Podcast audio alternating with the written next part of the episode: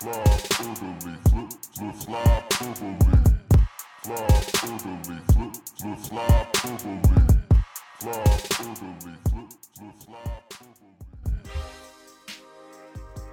This is Flyperbole with Steve Jaco and Craig Forsyth.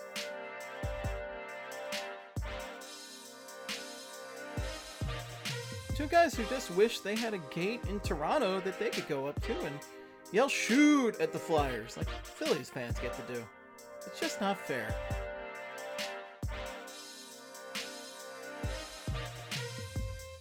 Welcome to 2020, a year with a horrible pandemic that's left everybody quarantined inside and losing their goddamn minds. Just a hellacious hellscape of a year all around, and also a year in which the Philadelphia Flyers, the Philadelphia Hockey Flyers themselves, are a respected and good hockey team. It's weird. Doesn't feel right. I don't think that's correct. I don't think that's happening right now. It- Is that what's going on though? I, the Flyers are right now. we sit here as we record on Thursday evening, August 6th. The Flyers are in a position. So th- I think the lowest they can finish right now is in the top two Yep. in the Eastern Conference. And they might actually be the top seed because of this round robin. Yep. So all things considered, uh, they they get to choose their destiny or whatever weird way you want to put that when it comes to their playoff positioning. They just got to win on Saturday against the Lightning. In any way, regulation, overtime, shootout, and they are the one seed in the Eastern Conference, which is, I mean, wild, just fucking wild. Uh, I, it's definitely a possibility. Uh, We talked about how how much of a uh, beneficial position they were in being the four seed here, but still, to go if they go three and zero in the round robin against the other three top teams in the conference, I think that's I think that's worth paying attention to. It's been a pretty good start here. These first two games have been pretty damn good. They've looked pretty good, and they've gotten wins. Um, I I don't know. I feel pretty confident about uh, Saturday's game too. I don't know how you're feeling, Steve, but today was pretty dominant. They took care of the Caps pretty easily today. Well, the big thing that's really striking me about what the Flyers are doing right now is that they're just defensively sound. They're limiting chances. They're they're tight in the defensive zone. This is just this is so crazy to watch, especially after the last few years of Hakstol, Berube, and Laviolette hockey. It's just it- it's it's Real almost the antithesis. Of Yeah, that. it really is. It's really weird. And speaking of that, the Caps had 17 shots today. They had 17 shots today. I don't think they had any second chance opportunities. Uh, and the only real dangerous chance that I think Elliott was counting on to make was a Jakub Vrana breakaway in the in the third period, second period. Yeah. So I mean, he Avi's got Avi, Avi's got him playing defense, and they're forechecking well, and it's just effective, systematic hockey where it feels like, and we saw it today where it actually feels like if you put the next man in, the team's not going to miss a beat, and we saw that in the bottom six today.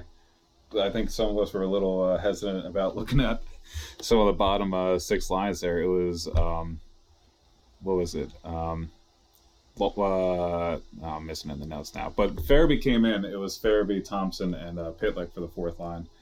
And then, uh, no, it was Farabee, Grant, NAK. Farabee, Grant, NAK had three rushes, uh, chances on the rush today, where they were setting each other up. They could have easily have one or two goals uh, coming off the stick of Farabee. But Farabee, who hasn't played, who hasn't played meaningful hockey since March, came in, filled in for JVR, and then playing bottom six minutes was still able to get chances at five on five. He even looked good on the power play too.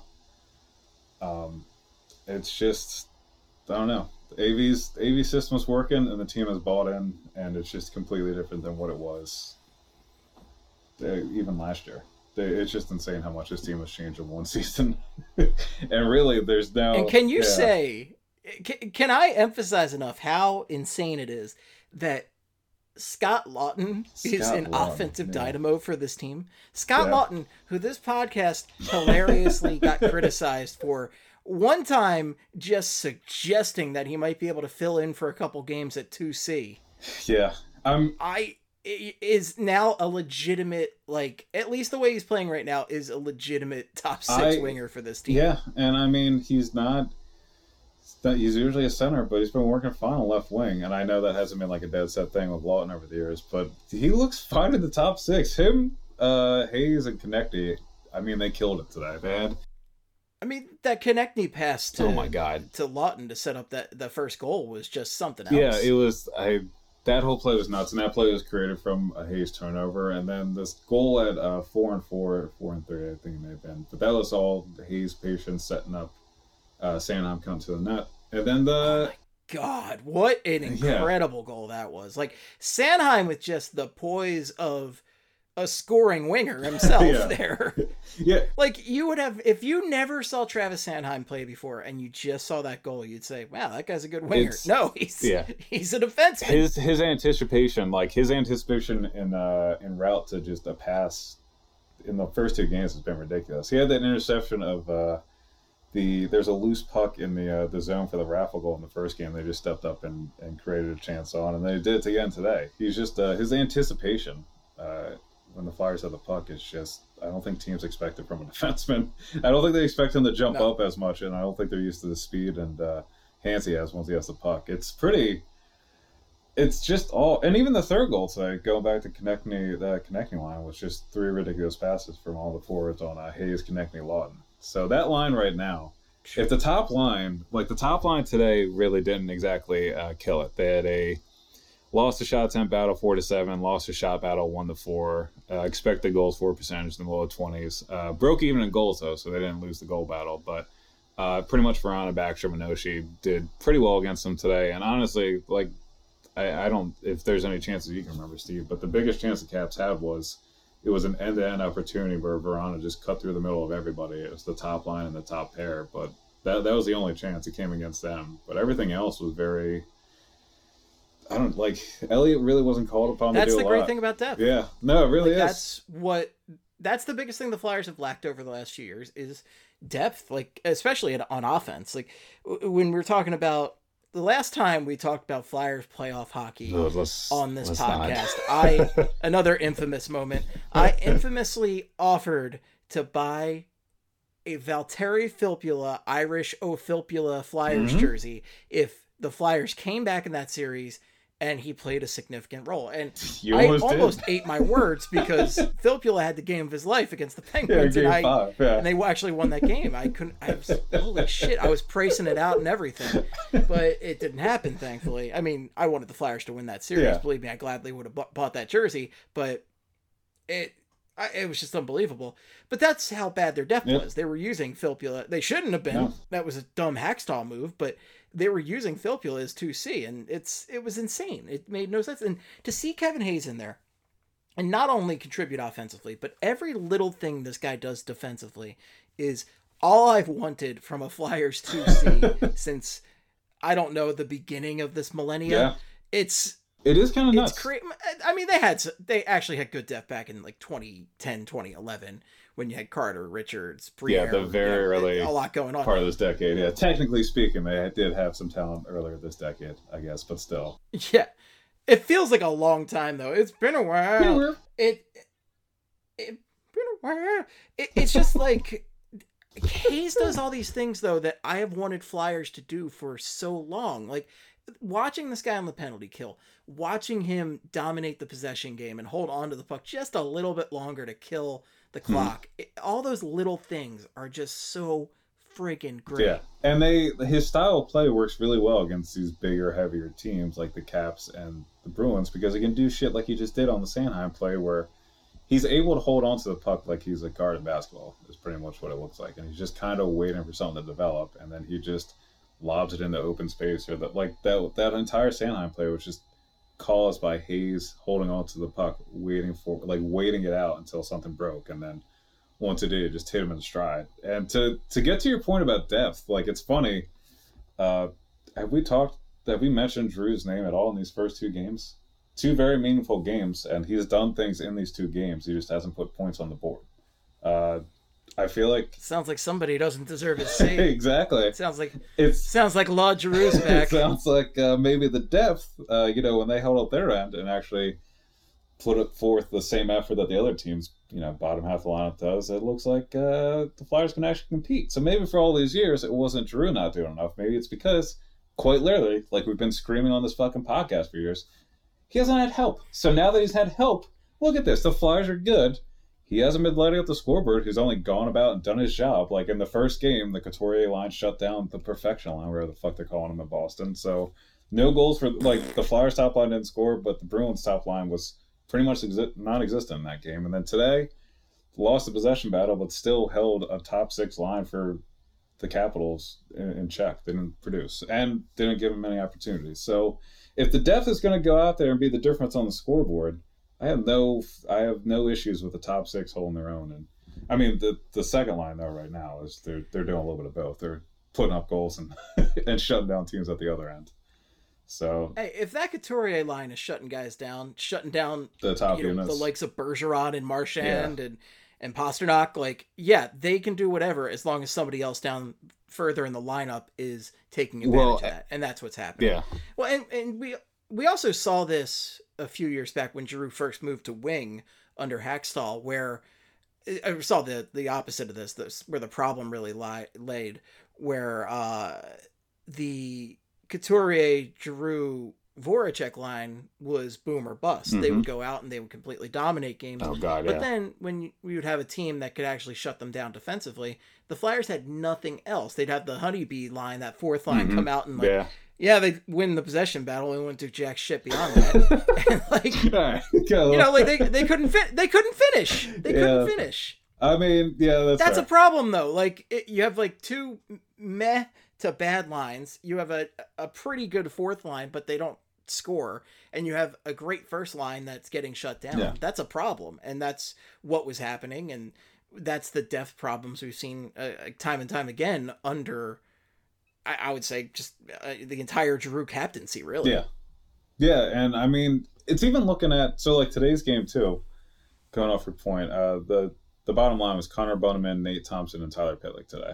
Uh, they weren't primarily up against, or at least not when I looked at the numbers briefly. They didn't primarily go up against Wilson because because Kuznetsov and Ovechkin, the Caps top line, but they spent a good chunk of time against that line today, and that fourth line for the Flyers finished with uh, won the shot attempt battle six to four, led shots three to nothing, had a 95.96 expected goals for percentage, and broke even in the goal goals battle. So they didn't win the goals battle, but they still took it to the top line of the Caps when they were out there. That's shit. That like that that was the narrative around like the VandeVelde and the Bellemares of the world when they were here was you got to put them out there because they're going to shut them down, and then it didn't happen, or like they would highlight plays where they stopped them once or twice on like an offensive rush, and then the rest of the game was just the Flyers like hoping to survive living in the defensive zone. But like this is actually today was uh, the fourth line actually going out and making sure that a, a ca- Caps top unit didn't get any type of chances for. So that's a that's the type of shit that just wasn't here for teams in the past and stuff like NAK, like a player like NAK. I don't. I- think everybody's in love with NAK right now, right? Or they fall in love with NAK over the season. It's really hard to hate his The. NAKGB is out Yeah, uh, they force, should be friend. because I can't Grab your hammer and sickle because the NAKGB is Yeah, because like he'll have like sometimes his passing is a little suspect, but more times than not, he's making a play on the forecheck or is doing a little. He had a pretty good one yeah, he had a pretty good one set up too. a Yeah, he had a bunch today. He had a bunch today. Yeah, I, I guess I should say like uh, every once in a while in the D zone, he kind of has like an empty pass, but I mean that's kind of like feel like you can say that about any forward that scores Yeah, goals. I but mean, like he no, he, he does is a bit everything of- else. Everything else he does. He's a bit of a, a bruiser, you know, grinder, but like the fact that he's doing so much well He- and for a Flyers team that isn't especially physical compared to previous Flyers team, he does bring I- some some great physicality. Yeah, and I think I he's the ideal type of physical player I want on like on an NHL team right now because he is physical, but he's still quick. Uh, he's got a lot of speed and acceleration. He forechecks well, and he does well with the puck on his stick. And he's he always seems to be making the right plays. And there's a lot of I, there are a couple rushes today, or a lot of a couple plays today where he was just able to carry the puck out of the defensive zone by himself, where he's just eluding different caps, and that's the type of shit that wasn't there this type of skills, a very simple thing like that, just didn't fill out the Flyers roster like the last couple of years. And that guy is a guy that's regarded as a fourth liner. He's playing on the third line right now, but the Flyers have an injury and a, a power forward that apparently, uh, you know, needs to have a message sent to him. Yeah. so uh, usually he's on the fourth line, but I mean, NAK and Pitlick on the on the bottom six is those are the types of players you, you like to see in the postseason, or at least the way that's That's the kinda- important yeah. that's the important moves that that Ron Hextall didn't bring No. to this club that Chuck Fletcher has been much better at. And uh, we've made this comparison before where uh, you know Ed Wade couldn't put the Phillies over the top because he could never quite find these guys, but then Pat Gillick came in and Pat Gillick was amazing at finding bullpen guys. God, wouldn't that be fucking nice for the Phillies to find some bullpen guys? But Pat Gillick could find these bench guys, these bullpen guys. Matt Stairs, Joe friggin' Blanton, just guys you would not have expected that came out and just killed it and were great for that team and put them over the hump. And the Flyers under Ron Hextall, yeah, they they drafted pretty well and they cleared up a ton of cap space and that was all great. But Ron Hextall was just horrible at finding these bottom six Yeah. guys. And you know, just looking at the Dale Weises, the Filppulas, well, guys that were brought in as part of these, Yeah. these complicated yeah. cap Oh deals, no. but Yeah. but weren't probably weren't meant to be played. But the coach he put in place was playing them a bunch, and it was terrible. And just to see the difference between having Dale Weise down there, having R.J. Umberger down there, versus a, a guy like uh, like Nak who's just coming Well, yeah. doing his damn job. It's a breath of fresh air. It's great. I was gonna say the thing about NAK too is even like going off that point as well. Hextall got in the, his own fucking way a lot of the time. NAK was his draft pick. It was the second draft pick he ever made here, and he was trying to put him in games in 2018-19. But then the coach he hired pretty much was like, mm, I don't know if he really deserves a lot of ice time right now. And I think he got like nine games where he averaged like five minutes a night, and then that was his only look while Hextall was with the organization. So like he had, that's why it was Hextall. I really think he could only draft and manage the cap well. Like everything else felt like it was up in the air. I kind of still feel like that's what the organization needed a couple years of, so then it could kind of propel them to here where they had some cap space to let a, I guess GM that can handle like the NHL level skill a little bit better. But like he, Yeah, like NAK was here. NAK obviously because he was a Hextall guy isn't the best. No, no, but I'm saying Uh, like yeah, he just I think yeah, is a better Pitlick is a very good one. better example because the the moves that Chuck Fletcher's made that have really made this team better. Like I very much doubted that Pitlick move because I just didn't see the point. Hartman Yeah, was fine. exactly. Matt Pitlick's turned out great, and Kevin Hayes, a, a move a lot of us doubted. I think Mm. most NHL fans doubted the I mean- Kevin Hayes move. Yeah. Resounding success so far, and th- there's just little things he's done here and there. I mean, Justin Braun was a guy we we doubted. He's worked out well. Niskanen, huge doubts. Niskanen he's is the out biggest tremendous. one. Yeah, I think for me there was the Niskanen Gudas trade, and I think a little bit of that came up. We uh, because we were talking about Gudas in the Slack today because he had that he had that fucking horrendous turnover on the first goal, but the Niskanen Gudas one was the one for me because that very much felt like Niskanen had a down year last year. The Caps needed to clear out some cap space. It didn't feel. I didn't have a lot of confidence in them moving away from an aging veteran defender, trading in division for a guy that I'm pretty sure the Flyers were selling as a third pairing defenseman. Like that trade, the optics of that. Why would the Caps make that deal just as is? And then, I mean, whatever. He's come here and he's dominated, and he's been a steadying force with Provorov on that top pair, and they can't. I mean, that top pair. We, I, I just mentioned the fourth line with, um, you know, Thompson and Bunnaman and Pitlick, but it, they mainly did. They played with Provorov and Niskanen today, so AV was able to throw out Provorov and Niskanen with that fourth line at times against the Wilson Kuznetsov Ovechkin line, and it worked out well for the Flyers. So the fact, like, to be able to get a guy that not only came in and is now in the top four, but on the top pair with you and is an actual NHL defender that like Provorov never had to work with is a huge.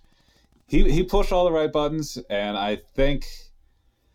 I mean, I know I was questioning a lot of them, and I think a lot of that was just due to the fact of they kind of felt like the same old Flyers moves, and I just we had kind of been seeing how those Flyers moves have been working out. They felt like there were moves that could have definitely gone either way, like there were reasons to believe they could have swung drastically in either direction. And just with the way the Flyers have been the last couple of years, I was really hard pressed to believe and have faith that it was actually going to swing the right way, if that makes sense. It always like whenever you know you make that kind of trade between Niskin and Gudas, and you're like, well, maybe he rebounds, you know, logs a thousand minutes a night, and is not, you know, an anchor on defense. That feels like something that wouldn't happen for the Flyers. It felt like it would have gone the other way, where Gudas would have somehow snuck into being like a top four for them, and was getting like borderline like all star like talk but instead it went the other And way. we got like Mike Rathje the second. Exactly. That's like I thought it was gonna be like, oh, turns out Niskanen's knee is uh, pretty fucked up, and he's never gonna skate right again. Like that's like that's what we got out of it. But instead, Well, it's such a classic Flyers move there. I mean, it's Yeah. the, the Adam Oates move. It's the uh, aforementioned Mike Rathje, Derian Hatcher, you know, getting the guy Yeah. at the end of his career who's been really solid, but now he's a Flyer, so he's he's done. and also like Vinny Lecavalier. the Kevin Hayes one too is still like uh it, it's the term is still a little bit scary, but they did need a second line center. Uh, and I think we were saying that too. It was like it may have been a little bit over the top price wise, but they needed a second line center, and I was worried about the term. And again, the term. and we were saying that when we didn't know that Nolan Patrick was going to. Oh yeah, that's another thing too. Yeah. Can you even imagine if they didn't pull the trigger on that, and then Nolan Patrick still had his migraine Oh, issues, If- and yeah, that, this year I don't think goes nearly as well without Kevin Hayes in there because he's just been such a, a consistent great presence. I mean, so even like just looking at Fletch from Fletcher's perspective, you had to have signed somebody.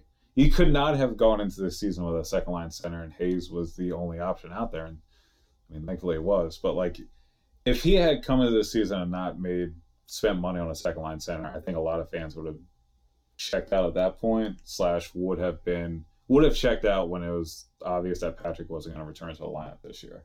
So I, I think he had to I think he had to make that move, and I think it's been it's working out well. And I said it last week. yeah, I mean, ago. just the fact that just the fact that they might have had to give up an additional asset to to get a true second line center if they had just realized going into training camp that Nolan Patrick wasn't going to be back for a while. That's a very different. Like if they Oh, have to trade like or force like Mo- Morgan Frost up before he's ready or something like that. Like that, it's a, a huge domino. and then. Frost kind of underwhelms because he's rushed up a little bit too early. Then that becomes the whole thing of drafting and developing isn't working in Philly. Yeah, it could have all gone. It could have all gone pretty poorly here if uh if Hayes doesn't come here. Uh, well, okay, so like I said, I think like a week or two weeks ago, the thing with the Hayes signing, God, remember remember when it was a question like, oh, our Kevin Hayes doesn't like Philadelphia. He doesn't want to go there. yeah, that turns out. Oh, I remember that. Kevin yeah. Hayes doesn't like cheesesteaks. Oh. Turns out Hates the Liberty Bell. Despises he Rocky. fucking loves the Liberty Bell and he fucking loves Gritty. He loves all this city. Apparently, he just loves everything about it. I wasn't even going for the rhyme there, but everything. It's the man. I love it. But like, okay, so like I was saying like a week ago though, the the Hayes signing can still come back and like look bad in the last couple years, but it's really not going to fucking matter if they win a cup like in the next couple of years here. So the tenure, like the the term of that contract, I mean, God, we didn't give a shit about Danny Briere, and he didn't even win a cup. here. No, Like, yeah, I mean, we gave it yeah. about his contract. Like, it was just kind of like, yeah, but Briere is one of the best playoff performers in Flyers history. So yeah, eh. exactly. So if he ends up winning a cup out of it, I mean, nobody's going to care about the rest of that contract. That's uh, that's what I wanted to say about that contract. Um, uh, this game though, say, uh, Flyers did a pretty good job shutting down Ovechkin again. Um, Ovechkin, so through five games this year against the, the Flyers, Ovechkin had zero goals and 12 shots and zero points um, in five games. The Caps power play was 0 for 4 today, which brings them to. this is this is all insane. Oh, me. yeah. this is this is the weird, wild stuff going on here because Ovechkin historically has destroyed the Flyers on the power play. Like I am so used to playing the Capitals and seeing Alex Ovechkin just set up, not get properly covered, and blast a slap shot into the back of the net. Yeah. And that's, I mean, that's kind of that's kind of his thing against everybody, which is why these numbers are still like pretty, I mean, pretty ridiculous because that, that those are his numbers this year, and then the the Washington power play this year was or against the Flyers was 0 for 4 today, one for 21 this season, uh, a 4.8 power play percentage uh, during five games. So that that alone that goes to the whole idea too of, I think playoff teams that win now, it's a lot more about the weak weakest link on the team is stronger than other teams' weakest link. So before the Flyers' obvious biggest flaw coming this season would have been goaltending and the penalty kill, which I who the hell has won the cup like that? But now that those two are at least league average, it seems, or above league average, there aren't a lot of things that the that opponents can kind of hone in on with the Flyers, especially if they're going to forecheck well and actually be aggressive at five on five there aren't a ton of units on this team that opponents can pick apart and destroy. I mean, really the only one, and it'll become a whole thing. Uh, I mean, if they keep Hagg and Braun together, that's the only That's the only unit that kind of scares me. And again, they're the only unit. You're gonna go and call out Robert the Hitman Hagg. yeah, that's right. I'm gonna call it. I'm gonna call the body bag. I'm gonna call the body bag out. Body bag Well, when he keeps scoring goals on the Flyers, you got to call him out. I mean, he's the only one scoring goals on the Flyers in this round robin. He had the uh, puck going off the, the pass against the Bruins, and then he got the stick on the he shot had for that. 16 micro hits in the second. Oh my god, I know. And they almost separated people from the puck. You should have seen them. They're pretty fucking awesome. He was really. When he tapped Ovi on the shoulder, oh my Man. god! And then he took a shot. as if you he had a secret for him. Yeah, it was for real though. Like that pair is the only one I respect you. because they don't fucking skate. They just don't skate. And I know people will see Hagg block a shot or make one nice play, and they're like, "See, this is what the numbers people don't see." But guess what? I'm going back and rewatching the games, and he's fucking up a lot. I don't know what to tell you. Like he's fucking up a lot. He's not You're good. telling me you're putting down your packet calculator and you're actually No, no, no, watching no, the games, bro? No, no, no. I have uh, I set it up so I created these glasses that just have two calculators where the lenses are supposed to be, and then I flick it up like this old sunglasses, or like, or I shouldn't say old sunglasses. I guess people still have them, like the uh, sunglasses glasses. It turns hybrid. out- It turns out Craig has programmed his TI-83 graphing calculator to show Flyers games. Jesus fucking. Do they? Do people still have to buy those for school? Can you do all? I the- I was gonna say, isn't that all done on like phones now? I feel like that's a huge ripoff. Of, It's gotta be. yeah, what's the point of even teaching math it anymore? was always the biggest ripoff. it was like you just walked around, used it for one, maybe two classes. Dropped like ninety bucks and on it. It was a ton. It was way too much money. Oh, absolutely. It was eh, your parents grumbled the entire time. Yeah. And then they, they hated me more once they found out that I was getting games programmed on it from Oh, other kids baby, I did not know you could do that. Yeah.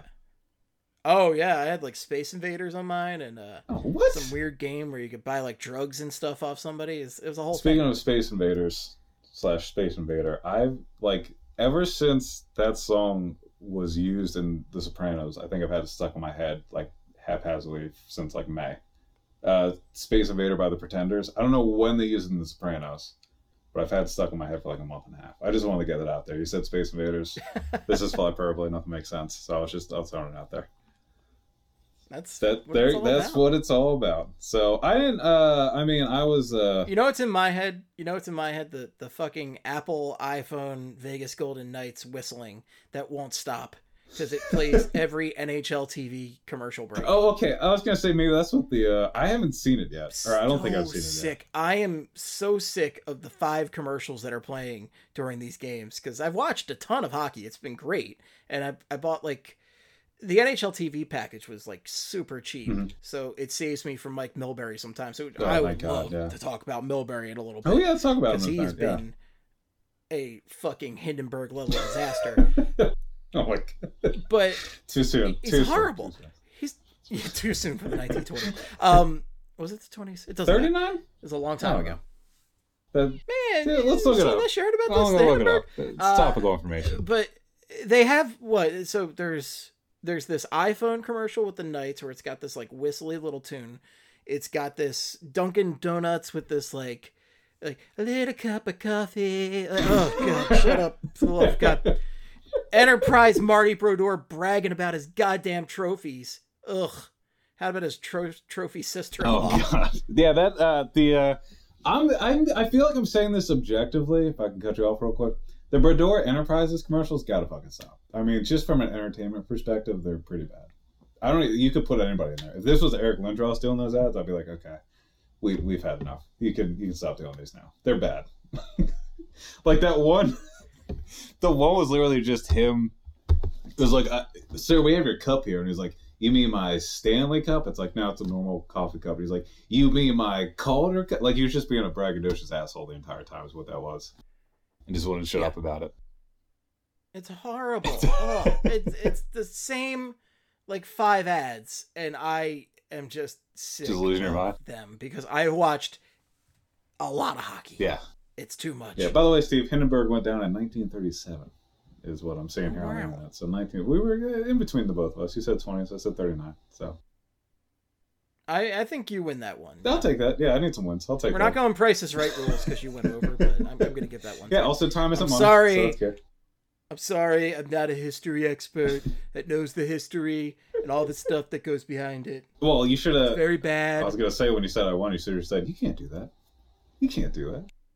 That's a uh, that's a deep political reference that I'm sure everybody will enjoy. But the uh, all right, so the Flyers look pretty good. We're here to talk about the politics, not the hockey. We're- no, we are here to talk about the Philadelphia Hockey Flyers hockey, and there is it's good times. Yeah, they're doing well. I mean, Were, were we talking about Hagg and Braun? Did that get us onto this I, that pretty here? much is what it started. I, yeah, because I think that's the only. That's honestly the only unit that kind of scares me overall. But I don't think, even with like having concern about them, it hasn't really come to light yet. I mean, they were, in terms of goals, they were only on the ice for that one goal against today. They weren't on the ice for any of the the Flyers goals, and I think they broke even on on Sunday. I think they were on the the goal or, or on the ice for a goal for and a goal against. But if if they can figure out what to just not get scored on, I, I really I don't know what's wrong with this team. Like I don't know what would really keep this team from having a chance to, you know, look well in this postseason. I'm not going to say the words, but have a have a fun postseason. Don't say the words. Look, Everybody's everybody's getting real. you know, they're they're getting real optimistic. can't- we got to here. remember this. We're talking Philly sports, baby. We're talking Philly sports in the year 2020. You don't think this would be the year that God really builds up our, our positivity and lets us think that something awesome is going to happen that just pulls out the rug? You don't think it would happen this year? Out of all the years I don't know what possible, happened this this year. And I am extremely superstitious, and I know it's nonsense. I am 100% yeah, I, it's that's where I'm at too now. I don't care. I don't care. Yeah. I am too superstitious to say the words. I feel great about this team, and that's I the mean- most I'm willing to say. Yeah, I did too. I mean, I guess like looking at it, I guess third line, the third line too might be a little bit of concern. Having either, because I mean, Derek Grant at three C really isn't that great. But again, like that line, I'm, I can expect that line to just kind of go out there, break even in possession, and not get hemmed in or killed on the scoreboard. Like that, I, I have faith in. It's really just Hagg Braun because each time they're out there together, they really do have problems getting the puck out of the zone or like they just run into extended cycles against because they can't they can't skate the puck out or they couldn't get to the puck to the, they couldn't get to the corner for the puck quick enough. Like it's all this shit with them that just if they just had one dude that could skate on that pair, I wouldn't really be too concerned. But The Brawny Hag is a terrible fishing Oh, vessel. boy, okay. Right. The Brawny Hag sails tonight, and it's not expected to make it. let's uh I'm gonna let's run through the uh I'm gonna run through the deep pairs real quick though. A leaky boat, if there ever was one. to talk about what I'm talking about. Uh, the so top pair Perov Niskanen, uh, four for six in the shot attempt battle, broke even in shots, two to two, uh, 55.5 expected goals for, one to zero on the goal count, and 1049 uh, against the top line with the fourth line, uh, with the Flyers fourth line. So again, they had a pretty nice uh, night at the office. Sanheim Myers looked even better, uh, 11 shot attempts for, 10 against, six shot for, uh, three against, 70.01 expected goals for percentage, one to zero goals uh, one goal for, zero goals against, and 11 12 against Vrana, Backstrom, and Oshie most of the time. So, and then Hagen Braun under 500, Corsi 4 percentage, broke even in shots 4 percentage at 4 to 4. 41.62 expected goals, 4 percentage, 0 to 1 in goals. It's really hard. I think that's my main thing. Is like, I don't know how any unit through the first two games is 0 for 1 in goals, like after these two Flyers games that they've had because everybody's looked well and they've won they've won four to one and three to one. So to somehow be zero and one in one of these games is uh is pretty impressive, in my opinion. It's it is. Yeah. It's impressively bad. And it's funny that like both those players were just like the goal like the goal against on Sunday was Braun. Braun kind of put Hagg into a shitty position, but then he just kind of you know let the they had the puck going off him, and then today he just uh, got out muscled in front by Boyd and had the puck go in. So he's been uh, I don't know not uh not great, but I'm sure there's stuff I'm not seeing in the watching and the rewatching and the breaking down of film that everybody else is saying that loves Hagg. So please fill me in with whatever you guys see out there that just isn't. He had a nice block that one time. If you guys see something where you string it together and it looks really good, you you let me know. You guys know my at. Steve says it every week, so uh, I'm looking for it. I'm trying here, guys. I'm looking for the good Robert Hagg stuff. Uh, I'll let you know when I find it. But that's uh, diving right into the bug. just dive right in. Yeah. Uh, let's talk about uh, let's talk about some of the other uh, lines. Laughton Hayes Konecny. Again, so their whole thing is going to be not quantity; it's going to be more the quality battle. Which uh, they had six shot attempts for, putting the puck in the net. six shot attempts for, nine against. So they didn't win the quantity battle, but five to four in shots, seventy three point oh seven expected goals for percentage, two two goals for, zero goals against, and they also had the goal at four and four. So again, Hayes three assists, Konecny two assists, Laughton two goals and assists. Uh, Laughton's sixth career two goal game, regular season or the postseason. That line, if that line starts taking off, and if Myers and Sanheim still look scary to go along with Couturier's top line and Ivan Provorov and Niskanen, I don't know. I don't know, folks. I don't know. I don't know. Talking about Sunday though, uh, Raffl. Raffl was the story of that game. Only player with a multi-point game from Sunday. Had a goal and assist. Had a really nice goal and a really nice primary assist. So it's uh, kind of a very exciting from Raffl, who only had two multi-point games during the 2019-20 regular season. Had a goal and two helpers in the uh, 6-2 win over the Golden Knights on October 21st, and then he had two assists in the 6-2 win over the Panthers on February 13th. Thompson, Myers, and Laughton also scored in the win. So Laughton right now is leading the postseason with uh, three goals for the Flyers, which, uh, I mean, even as the biggest Scott Laughton fans out there, I was not anticipating that at all. But definitely take it. I mean, I'll take it. Uh, and then, see what else here. Harstop 34 31. Again, not really pressured into making a ton of uh, 10 bell saves, but uh, the Bruins had a push there when it was 4 to 1 late in the game, and they was able to keep it at a three goal game. I love how much you've embraced Ten Bell for this. I said it like three times the last week, I think. Yeah, I'm a big fan. You said that. it a bunch during the forecast. Oh, did I? Yeah, okay, yeah. So they, they're making Oh, good saves. good. 10 bill, I- I- caliber. I just want to say real quick, I, I felt so bad for for Raffl getting hurt after the game he had. Yeah. I mean, that's that was almost a statement game for Raffl, like it was for for Laughton in a lot Yeah, of ways. yeah, And, really. Man, it just I felt bad for the guy, and that also having an impact on today's game made the JVR scratch for this game that much more impactful because then they had to replace two players in the lineup. Yeah. just- I guess that's really Still a message sent right there. Yeah, and going like, and Laughton like Raffl is a guy. Laughton and Raffl for years have he- heard shit from certain corners of the fan base because they haven't done enough or they're bad and everything. And I, to that extent, I guess I agree with those people because I thought maybe they should have been playing that high up in the lineup or have that much importance in the lineup. But like once the team got talent and Raffl's on the fourth line, he looks like a fourth liner. And I guess even Laughton, like I'm saying all this, and Laughton has been playing in the top six. He looks pretty damn good too. But like now that there's more talent around him, I, I think that's opened up things for him as well. Also playing with Hayes has got to help. I mean, I think the big thing of him playing with Hayes is Hayes is patient enough and lets things create, and Laughton's pretty good at putting himself in the right position at the right time. Uh, we saw that. That was, I mean, that's all the um, and second goal was. That was a great passing sequence just created by that line, and we saw Hayes pass to Sanheim. Yeah, so. Um, but what else from that game? Carter Hart looked good. Carter Hart.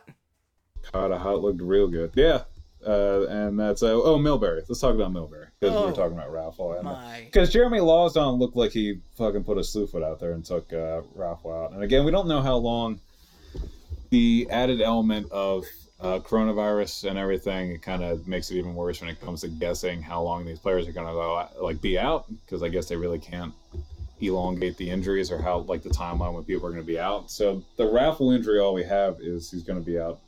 Uh, it sounded like a little bit of time, like at the next couple games. It sounded like, at least. Um, but again, that hit.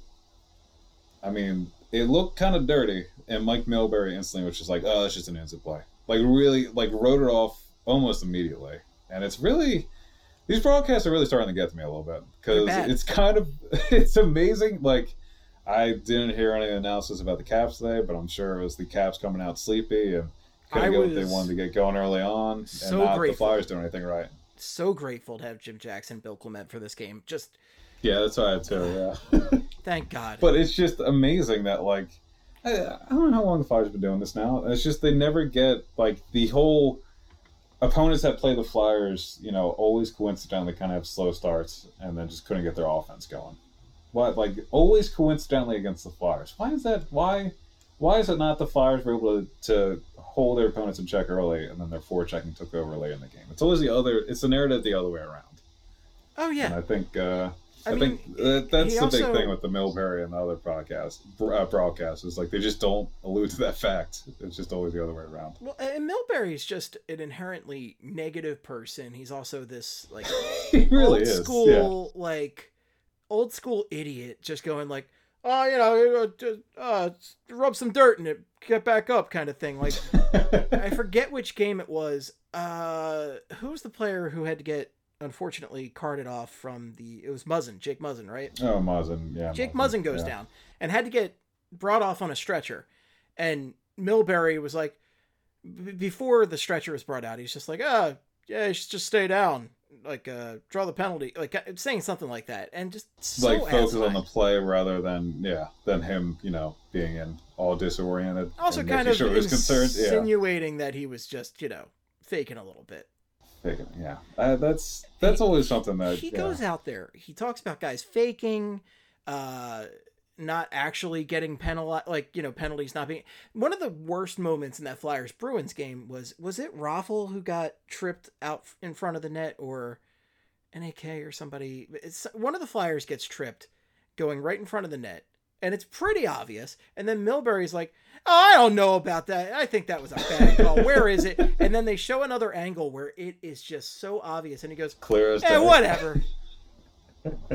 Yeah he just he's like the a worst know nothing piece of garbage. I don't understand why NBC brings him onto eh, like still employs I don't him. know what it is anymore because it's not like one of those things where he always has ballsy opinions and then he's half he's right like half the time. He's never He's right. always wrong. He's always wrong, and he always has like the worst mindset to have in public. Now I don't know. Like he always says the worst things to say about anything, he was and then just provides it with shittier opinions. as a coach, a failure as a GM.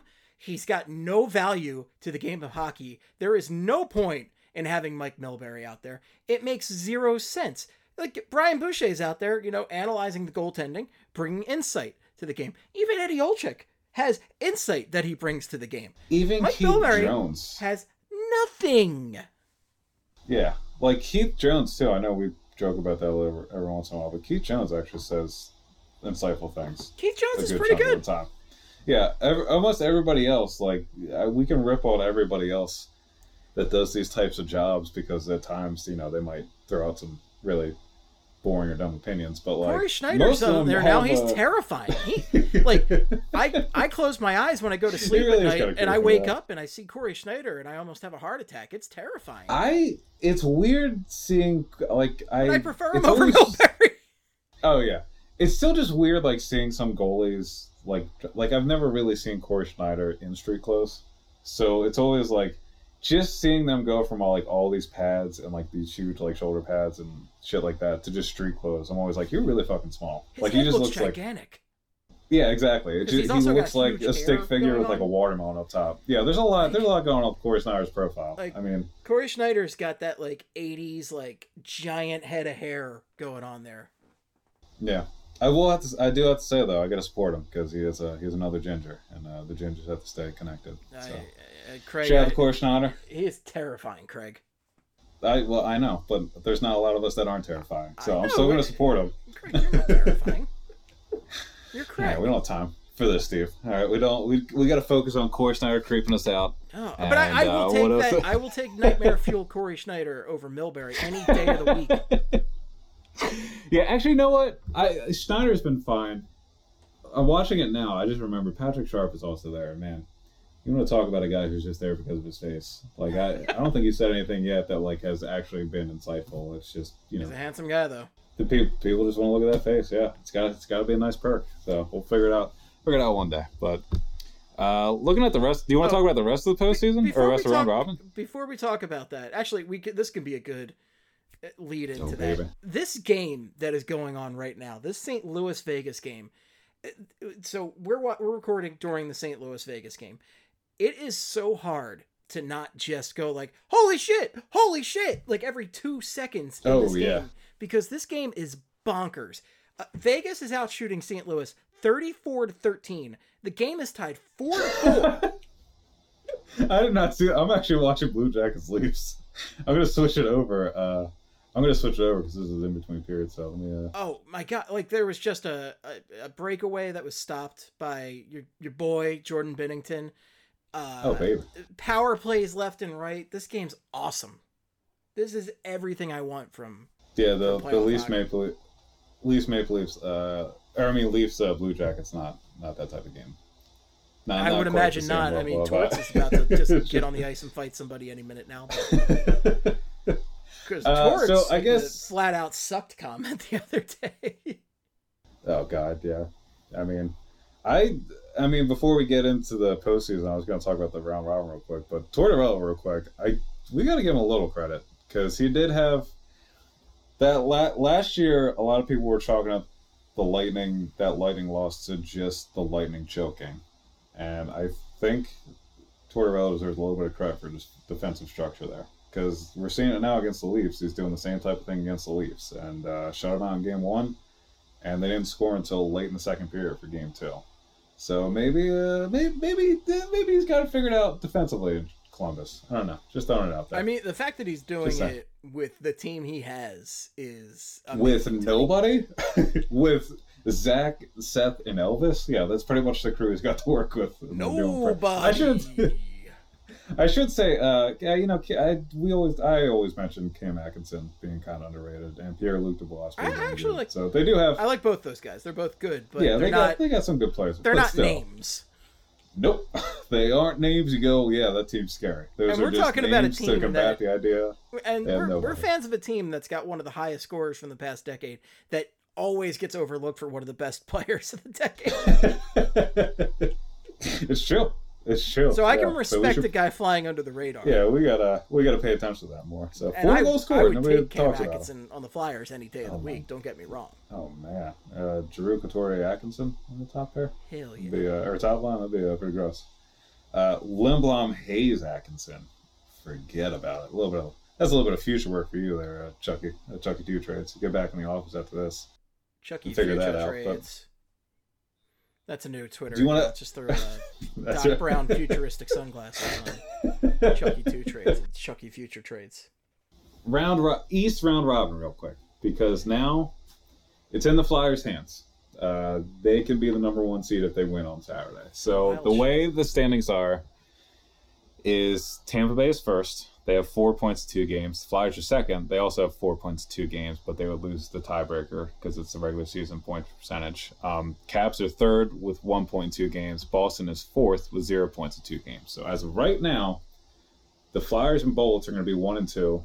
The Caps and Bruins are going to be three and four. We just don't know yet. And luckily, each of them play each other. And I believe the outcome for each game, whoever wins that game gets the higher seed. So on Saturday, the Flyers win. They will have six points. No matter how they win, the most Tampa can have is five. So they're going to win. They're going to be first. Um, and there's no way Tampa can win. The Flyers would be first, obviously. And then the, I think, uh, yeah, the Bruins, the Bruins and uh, Caps play on Sunday, um, and the Bruins would have to, for the Caps to stay the three spot, they have to, um, they just have to win. They can't lose at all. If they lose past regulation, if they earn a point, they'll have two points. The Bruins will also have two points, and then they'll lose the tiebreaker for regular season point percentage. So pretty much the these the last two round robin games in the East are just winner gets the higher position, and um, again, we had pointed out a bunch leading up to this, but the Flyers were in the most beneficial position when the round robin started. Them and the Stars, and the Flyers have taken advantage of them being in fourth place, and it looks like they're going to go from fourth in the conference to first potentially in just a matter matter of three games. And they still have to uh, But still the got to do it. Bruins won the President's Trophy. Yeah, exactly. Yeah, boo fucking. Oh my god, a tough break for the city of Boston. What a fucking shame. You know, What a shame. It has They been had one thing go wrong for the sport. It's so sad the, Uh, we the, lost- the city of We lost Tommy Brady. we lost. Oh, man, it's we lost first place year overall in the Eastern Conference playoffs. lost Tough Mookie year Betts. for Boston. Lost Mookie Betts, and uh, I don't know. Some of the bad's got to be going on with the Celtics, right? Is there? All I hear is just bad stuff going on with the Sixers. Are the Celtics still like? Is, The, are the Sixers have been so just bad that I have not. It's funny that they're they're two and one right now, but like just they should be like crushing the teams they I- played. Um, I was gonna say because of how the Sixers have been, I'm just like, you know, basketball. Eh. Um, Yeah. uh, so also, but the rest of the round robin, real quick. Flyers and Cat or Flyers and Bolts play on Saturday. Cavs and Bruins play on Sunday. No time said yet as of this recording. So naturally, they'll probably update those later tonight or tomorrow when you are listening. But as of right now, there are after no. I hit stop. sitting at the megaphone. Yeah. So, um, but that's uh, that's the rest of the round robin. Uh, uh, you want to talk about the rest of the playoffs now? the Celtics uh, put up 149 points last night, so they're they're doing All all right, right. so they're doing all right. They seem to know how to play basketball. It looks like. yeah, I guess so. Uh, But who cares? yeah, who fucking cares? That's not this podcast. That is no, it's not. So- uh, with this podcast, uh, you want to talk bubble hockey? Yeah, I let's wanna talk, talk about the things hockey. Let's I talk like about the fact about that the New York hockey. Rangers, who Oh, let's do it. whined Yeah, let's get into and moaned about not being included in the playoff potentially, were included in the playoffs and completely shit the bed. got fucking hosed. They were like lo- swept three nothing. Uh, outscored eleven to four in the series. Uh, by the way, I just want to say I'm just gonna um, I'm just gonna throw this out there. I'm not calling Tony DeAngelo. I'm gonna call Tony DeAngelo Tony Angelo until I see him make a defensive play. That's what I'm gonna start calling him. Uh, he doesn't. He hasn't earned the D in his name yet. So as soon as he starts playing some D out there on the ice, I'm gonna start calling him Tony DeAngelo. Until then, Gonna I'm just gonna keep calling him Tony team. Angelo. hey, I didn't throw it off on the side of the road. We all know where it is. He'll, he'll get it back if he plays some defense. Uh, that is uh that's Anthony you can't Angelo. justify hyperbole, baby. Anthony Angelo. Yeah, I mean, good lord, he got fucking. My analysis couldn't have happened that, to a nicer guy, let me tell you. that my analysis of that Aho goal is just uh Oh, that was an LOL, dude. That was bad. just LOL, dude. Just LOL. Guy got fucking walked. I don't know what to say. Like that was just uh got walked. I think the two best jokes I saw for that, uh, and they weren't mine, but uh, my two favorite were That's for Tony Angelo. finally Tony DeAngelo finally uh, took a knee. That was one of the jokes I saw for that, Nice. and then also the other one was. uh, Like what did we expect when Tony DeAngelo was expected to uh, lean to the left? Like you knew that wasn't gonna. Once he had to move to the left, there, you know that wasn't. Yeah, so those were the uh, the Tony DeAngelo jokes, and uh, yeah, guy really doesn't fucking play defense. Uh, scored 15 goals this year. Not a look at defense, uh, and when you look at the the Good Rangers defense, great great defenseman. I'm looking at it. Uh, so Adam Fox and Ryan Lindgren were the, the Rangers' top pair. Top pair. So once again, when I said they don't play defense, there you go. Uh, Brendan Smith and Jacob Trouba were the second pair. Marc Staal and Tony DeAngelo had the third most amount of minutes out of all the pairs on uh, the Rangers' defense for this series. Uh, zero goals for, four goals against, 18.71 expected goals for percentage, and 23 minutes of work. Uh, and then also Trouba and DeAngelo were together for six minutes, and they had the uh, Aho Aho goal against them. So uh, the guy knows how to score goals, can play with an edge, can be very vocal off the ice. Um, not not doing too much on defense, and uh, I don't know. I don't know what to tell you. I mean, like uh, I'm sure he's going to be fine when uh, the defense actually gets better, but he's not. He's not good by himself. He's not good being the main guy on the defense, and I, I don't know why. I know why people talk about him, but that's uh, this whole series was pretty much the Hurricanes just proving why they're a playoff team and why the Rangers shouldn't have been close to the playoffs at all. It was just a very systematic, thorough beatdown, and uh, none of these games were actually close. It was pretty much just the Hurricanes taking to them all three games. And I still say, and I know you laugh at me, Steve, but the Hurricanes get saves, they're a scary team. So, and I know they're relying on Mrazek and, and Reimer, but they reduce a lot of chances against. And if those two can just make some saves every once in a while, I think that the Hurricanes are a threat.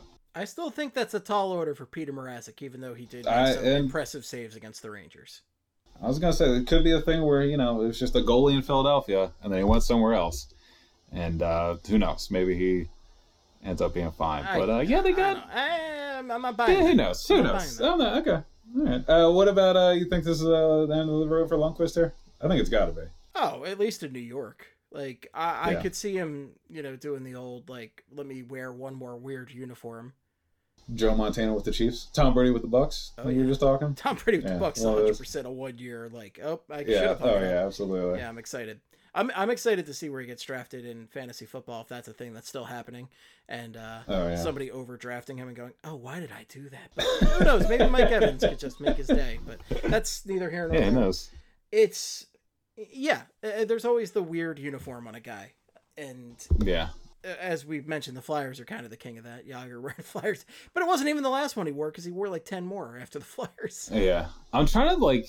I feel like I'm trying to think of teams that I don't know how much cap space the Flames have, but the Flames seem like a team that might be culpable enough to take another year on Lundqvist. One more year. I mean, 8.5. he might. for a he might also just position, retire. Like, yeah, I also yeah, if it was like retire or go to like Edmonton for a year, I think I'm just gonna retire. But yeah. Well, that's the th- like Edmonton could be another team that could be looking at him. Like I'm not. I got to go back and look at the cap space on a couple of these teams, but if he's staying around, those would be to go go to Florida, make things really hilarious with a tandem of Bob and Lundqvist, and both of them are just bad past their prime.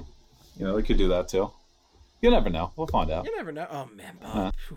Yeah, I think this might be the end for for Lundqvist, but we'll see. Who knows? But I I don't know. I feel like he might try to do one more year. I, I do feel like, or the uh, Mats Sundin on the Canucks kind of thing. Mm-hmm. Yeah. Yep. That's the example I, mean- wanted. There we go.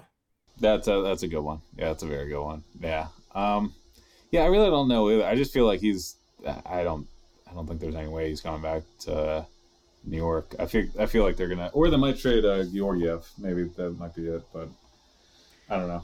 Yeah, Who knows? definitely the biggest embarrassment of the the play-in so No, far. absolutely. First Uh, bubble. Yeah, they're still the only team that's left the bubble. Yeah, and on the other So on the far. other the other hand though, we've got the Pittsburgh Penguins, the Pittsburgh Hockey Oh, Penguins, baby, let's talk about it. struggling it up with well-rested Carey Price and the Montreal Canadiens.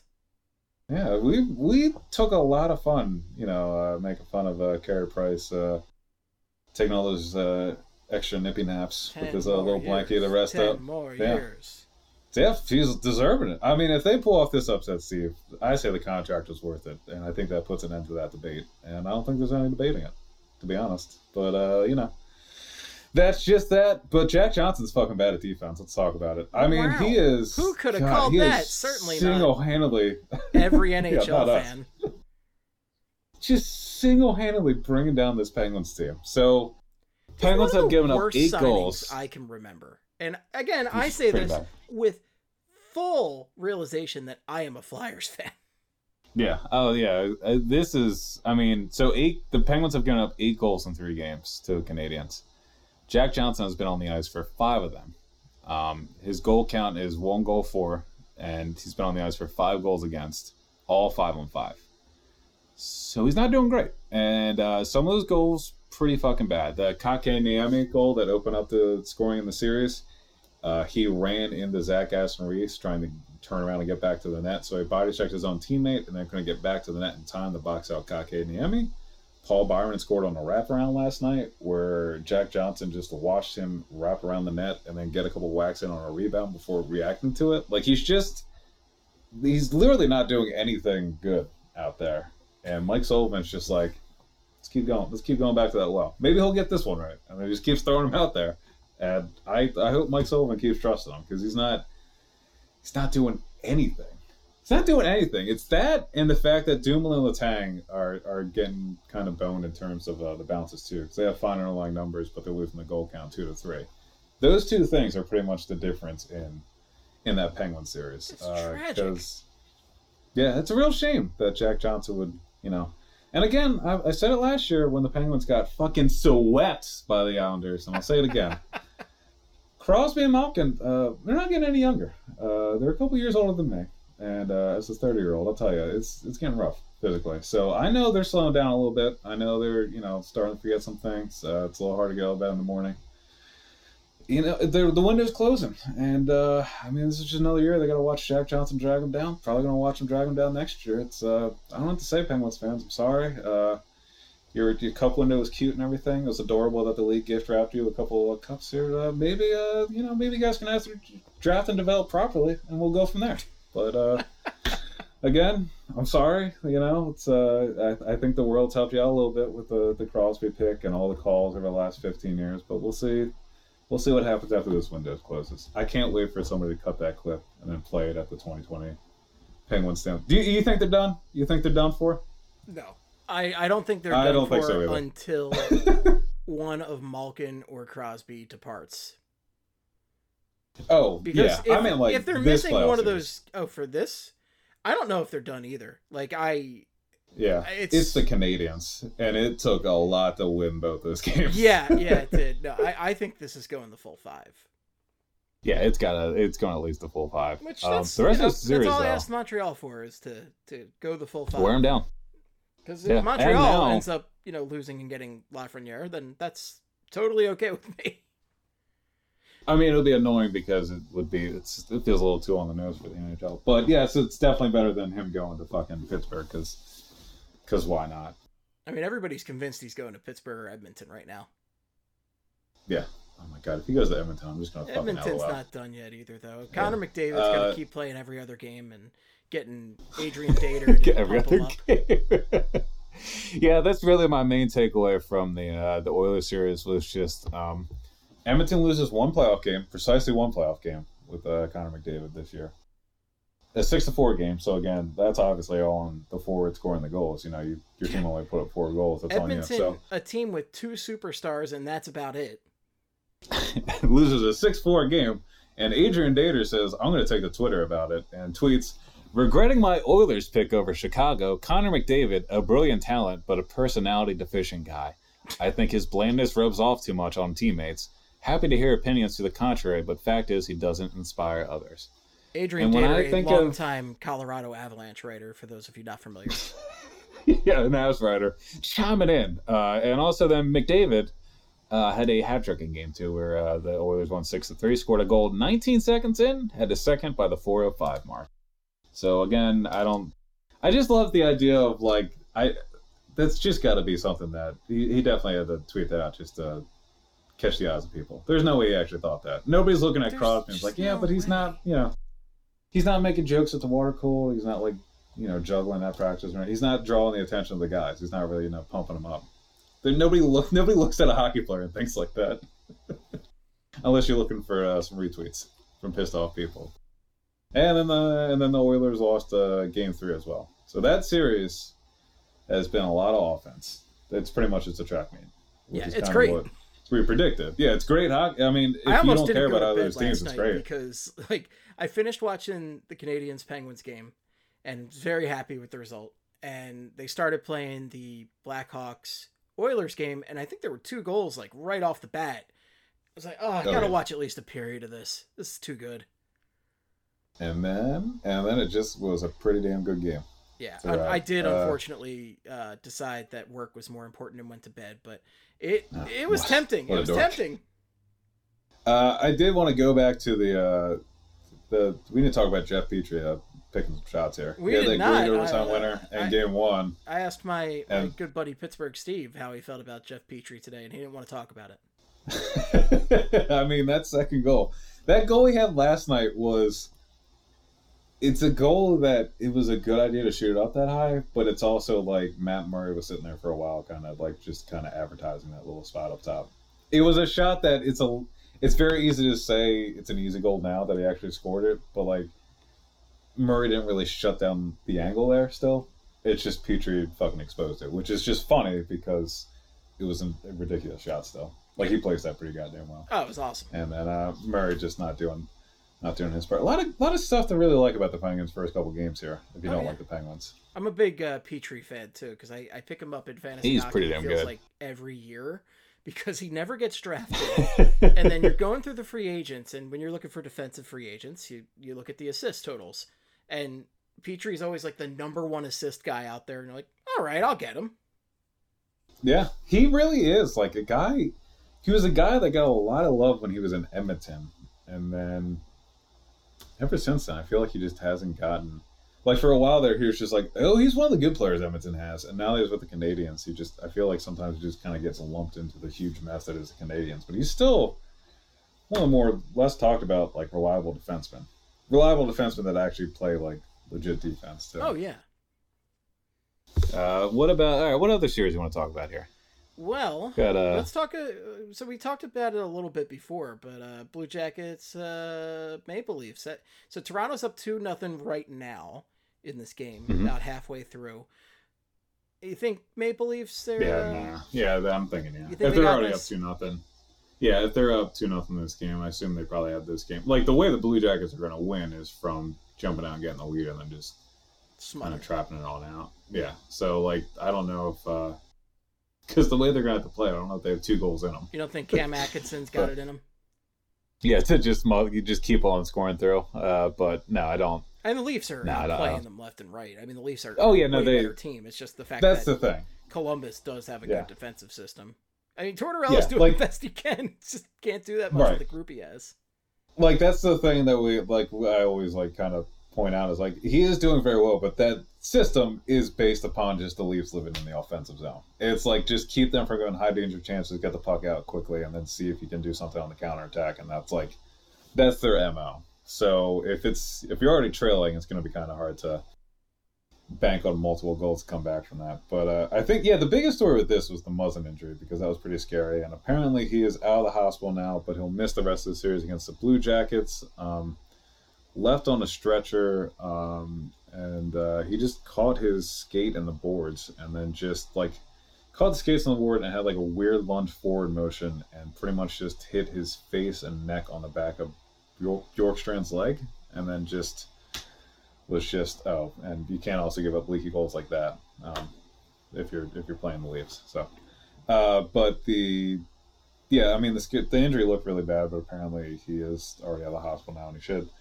should be getting better.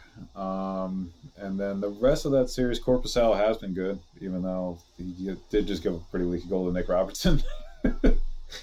yeah, he's gonna want that one back. But- oh yeah, I, just, uh, I literally just caught up that on my feed. Like as Yeah. you said that, it was leaking between his five hole was- into the net. Yeah, so like again, Tortorella's system is great and all, but like you can't afford like that can't go in. And, this And is- Robertson, by the way, It's just yeah. a series that should be. It shouldn't be as close as it is. Yeah, and I, you know, th- this could be a series too that we're saying that, and then maybe if the Leafs shut them out here, and then they look good in Game Four, then it was just they had a bad start because you know they that was a pretty close game too if they could have won, and then it just didn't go well. But right now, I'm going to say let's give Tortorella credit, and maybe uh maybe the Blue Jackets turn around or something here, but. Oh well, here you go. Korpisalo is coming in now. Those Merzlik. Oh no, yeah, it is Merzlikins coming in. Jesus, I was going to say. I thought. and then the Leafs, yeah. So I, I'm guessing the Leafs are going to win this one here. Uh, there wasn't really much. I mean, because there hasn't been a lot of goal scoring. There weren't really many lines to point out or players or anything. But uh, Texier, Bjorkstrand, and uh, Pierre Luc Dubois are 0 1, even though they had a 71.18 expected goals for percentage and lead the Blue Jackets lines in ice time. So that would be one point of emphasis that maybe if that line can actually produce while spending most of the time in the offensive zone, maybe that can kind of tip the scales in the Blue Jackets' favor. But uh, they're going to start. They're going to need to start doing that pretty soon if they want to get involved here. And then uh, Werenski and Jones were uh, zero goals for, one goal against, even though they're winning the uh, the quality battle too, and uh, 35 minutes work. So again, like it's a lot. It's a lot to to ask of uh, Werenski and Jones That's to so be able time. to. Yeah, it's a lot of time, and it's just like, I I mean, yeah, that's 35 minutes in the first two games at five on five, so that's not even including special teams. So like they, it's it, it's going to come down to a lot, of, and they do have you know a couple other decent defensemen there, but it really comes down to how much they're able to do against the top competition if they're able to produce. So not a, not a great position for the Blue Jackets, which again, ultimately I don't care about because they're in the division, and uh, as soon as they're Screw out, yeah, screw 'em. I'm fine with that. Islanders Panthers. Islanders Panthers is the other big series in the East going on right now, and yeah. interesting one, but also not interesting because the Islanders are so goddamn boring.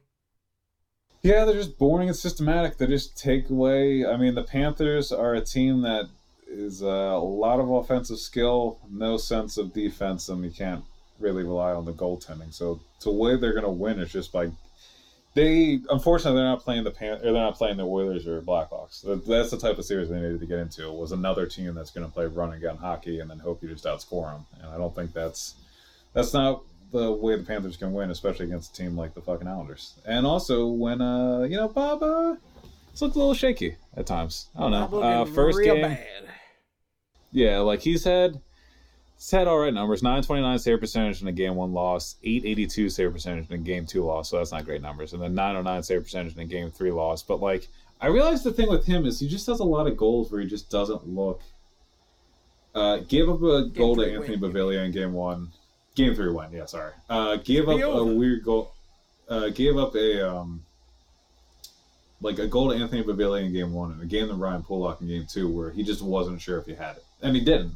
But like I feel like that's my thing with Bob is he has a lot of goals where he looks behind himself because he doesn't know if he's stopping in front of him or not. And even the times when he does make a big save like that, I feel like every shot with him, if it's going five hole or it would have gone between his like body and arms, like he always looks back like with like anxiety, like he knows it's going in. I don't know. That's I feel like that's just yeah. I just relate he doesn't seem secure in stopping pucks. I don't make uh, eleven million a year, so that's that's bad. Yeah, I don't make a. Yeah, and I mean, if I did make a little million a year to be mediocre at my job, I wouldn't be that anxious. I'd be kind of like, all right, well, I, I got a payday. We can't take the money back now, you know. Yeah. But that's uh, uh also with them, also with the Panthers. Uh, Antoine Stralman and Riley Stillman. Uh, that defensive pairing is killing them. Uh, zero goals for, two goals against. 14.53 expected goals for percentage uh, in 28 minutes of 5 and 5 through two games. Meanwhile, Aaron Ekblad and uh, Mackenzie Weegar uh, are pretty much the only thing uh, resembling defense down there for the Panthers. Uh, two goals for, zero goals against, 56.7 expected goals for percentage in 47 minutes together. Uh, very underrated uh, Alexander Barkov with uh, Dadonov and Huberdeau. So 63.33 expected goals for percentage. Two goals for, zero goals against in 27 minutes uh, at 5 and 5. Florida six good. goals total. Hoffman's looked good. I mean, Huberdeau has looked good too. Um, yeah, Hoffman. The thing with Hoffman is he really does have one of the better shots in the league. So when you set him up in time and space, it's fine. It's just you know he has that whole girlfriend issue that might still be going on with the locker room and uh, you know chemistry and everything. But uh, besides that, you know he's not. I guess he's not the worst sniper in the world. Um, I also thought it was funny. Uh, I was gonna. Huberdeau had a very good goal in game one, but everybody was like talking about Barkov that night, so I thought it was just kind of funny that you know so again like. I was waiting for that. Like Barkov drove to the net and drew somebody away, so I was waiting for a goal where like Huberdeau danced around people and dunked it to make it a two-one game. I thought it was gonna be like, man, let's talk about that Barkov drive to the net, just creating space for Huberdeau out there. He does everything right. but that's, I mean, they. Do you have any faith in the Panthers coming back? You think the Panthers are gonna do it? Not particularly. Uh, I, I've bet on the Panthers too much in this series to. to. I've been doing I've been doing a parlay a day, and uh, Panthers have not Cute. been a wise bet for the most part.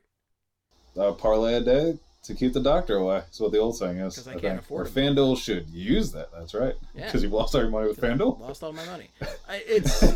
I mean, the Panthers do have a chance. They're pretty evenly matched, but the fact is, the Islanders' Yeah. system is just too much for the Panthers' lack of complete defense. Yeah, the Islanders are just going to do what defense, rather. uh, the Islanders are just going to do the annoying thing they've done all year in the last two years under Barry Trotz, which is just inexplicably play effective systematic hockey, but you really don't notice it. Like you're gonna they're gonna quietly take away all the. Yeah, no, I don't. I don't want to play the Islanders. Yeah, especially like because one of the more annoying losses in the year for the Flyers is when they played the Islanders in mid February. I think it was the game they lost out on in on uh, Long Island. They gave a bunch of goals early, took themselves out of the game, and then when they came all the way back, blew the tie game in like the last forty seconds or something.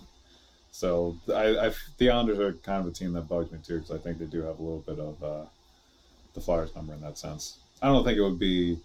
I don't think the, the Islanders would kill them, but I I think there'd be a little bit more of a problem than Flyers fans' confidence will let them believe right now. If that makes sense. Flyers fan But, like, confidence uh, right now is is entirely high. too high. It's- Loving it. I, I Yeah. love it, but it's also again terrifying to me. Going back to like going to Saturday's game, I I I'm not too confident they're gonna win. I'll say that right now because I think the uh, the the Lightning have played them pretty well all year, and they're a team, and we've even seen the Lightning do it in this round robin. But the way the Lightning beat the Flyers this season, where they got the first goal and then they just took everything away from the Flyers, but still attacked defensively, and that there's not many teams that can do that to the Flyers except the Lightning. And they did the same thing in the second meeting where they got a bunch of goals early, and then they just suffocated the Flyers at five on five, and the Flyers started to claw back with special teams goals, but it wasn't really. The Lightning still controlled most of that game. So, and the Lightning had jumped out the early leads in the first two round robin games before giving uh giving them up. So I'm worried on Saturday it could be a case where the Lightning might get a goal or two early, and then that's just it from there. Like they'll they might just walk it out to like a three nothing win. Valid concern. It's not. Yeah, uh, and we'll see. And again, also, even if that happens, who the fuck? Second seed in the Eastern Conference is still fine. Like we're the Flyers are still moving up from where they were. So, So how- second seed right now. How's the seeding gonna work? Like, i- who's the likely opponent if the Flyers are the second seed? Yeah, so I was just about to figure that out. So if they so if we go through all the series and they hold up, so 5-12 in the East is we'll say the Canadiens win. So they would play the top seed. So in theory, if the Canadiens win their next game and the Flyers win on Saturday, the Flyers are playing the Canadiens. Um, I like that. we're gonna say, yeah, if so, if the Penguins a five seed to win, um, oh my god, I'm blanking on what the hell the fucking six eleven series is. Oh, uh, yeah, the Cana- uh, Hurricanes already won, so six seed's already there. Uh, seventh seed is the the Islanders. It looks like they're going to be there, and then the eighth seed is the Maple Leafs. So it looks like we're still we could still get one through eight, and if that's the case, the Flyers would play. The Flyers should play the Islanders. So then, if but the uh, Flyers, it's all bad. I mean, and maybe this is why Boston hasn't been as uh, participating as much as they could because, I mean, they're all good teams at this point, with the exception of maybe the Montreal Canadiens and the Columbus Blue Jackets. Because yeah. So I mean, that is yeah. I mean, you look and at it. The the Maple Leafs have that offense that could just click on and destroy you. The Islanders have that stifling defensive system and Trotz, and the Penguins are the goddamn Penguins, and the Hurricanes are just a sound sound team. yeah.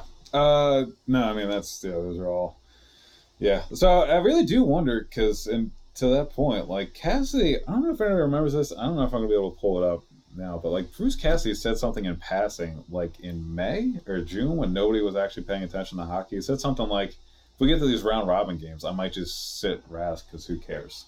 So like, I really wonder how much of that went into Sunday's decision of just being like, this, "Who cares?" Like, what we're gonna finish fourth in the conference. All right, I don't want to risk Rask getting hurt here, so that's why I played Halak. I don't know how much of that went into it, but um, and also, I mean, it is worth. So if the Canadiens win, then you have six, seven, um, eight, and twelve, which would mean the Flyers should play the Hurricanes, which again, I would be a pretty tough out as is. So I think any way you do it from here on out, ideally you want to win on Saturday, and then the the Canadiens finish off the job, and then the Flyers are facing the Canadiens in the first round.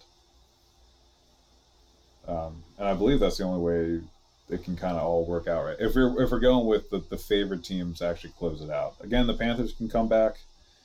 The Panthers come back.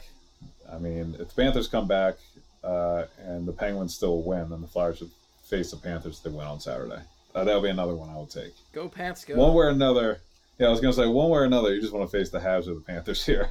It'd be ideal, but uh, and Islanders and Hurricanes are teams too that they like. I guess I'm not 100 percent confidence wise in terms of the Flyers winning those series, but at the same time they are they've walked through some of the top teams in the conference here at time. Like they've played the Caps pretty well throughout the season. They've played the Bruins pretty well throughout the season, and the Lightning games they may not win, but it's not like I don't know. They're not getting blown out of the water in those games.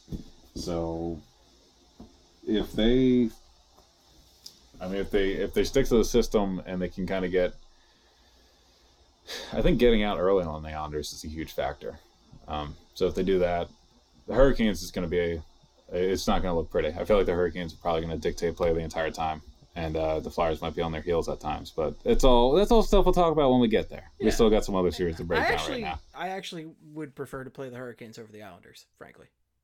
I I'm thinking, yeah, I don't know why, but the Islanders, I the Flyers do play the Hurricanes a little bit better because even when they had games, uh, I know the first time they played the Hurricanes this year, it was one of the worst examples of like the Flyers got outplayed, but Carter Hart still in his head and bailed them out. So it, the Flyers still found ways to beat the Hurricanes this year. Uh, the Islanders, it, it felt like the other way around. It kind of felt like no matter what happened, they were going to find a way to lose that game.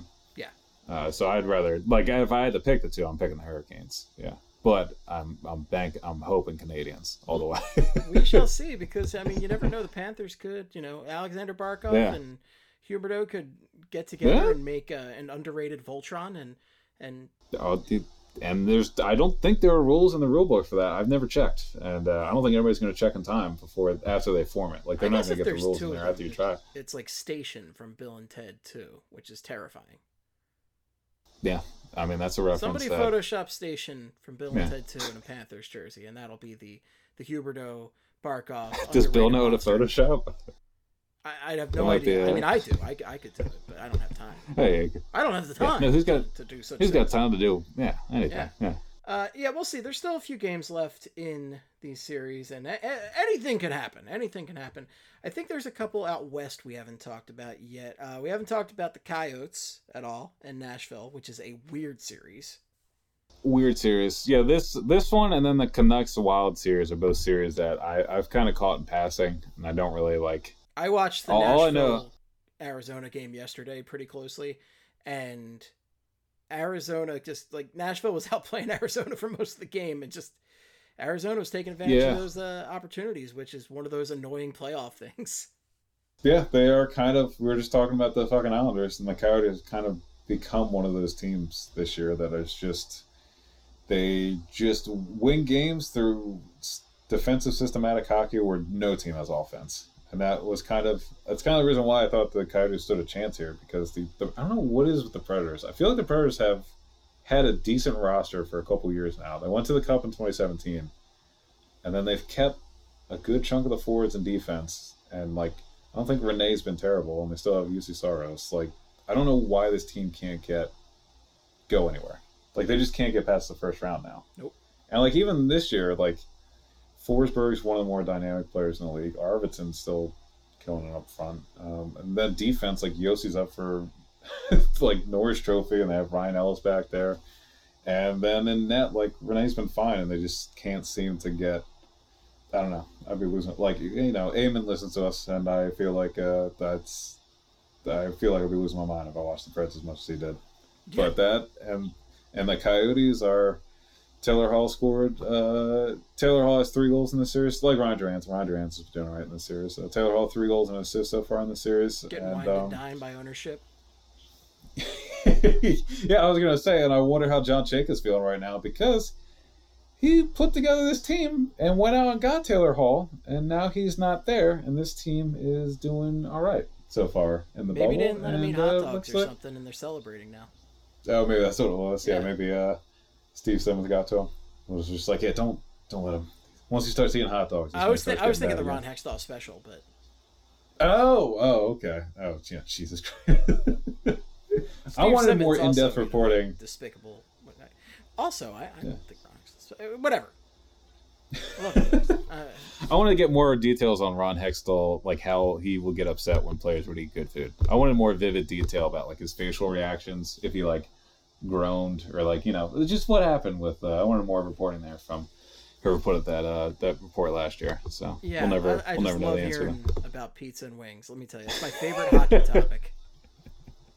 Uh, series got chippy though. What was it? Jared Tinordi.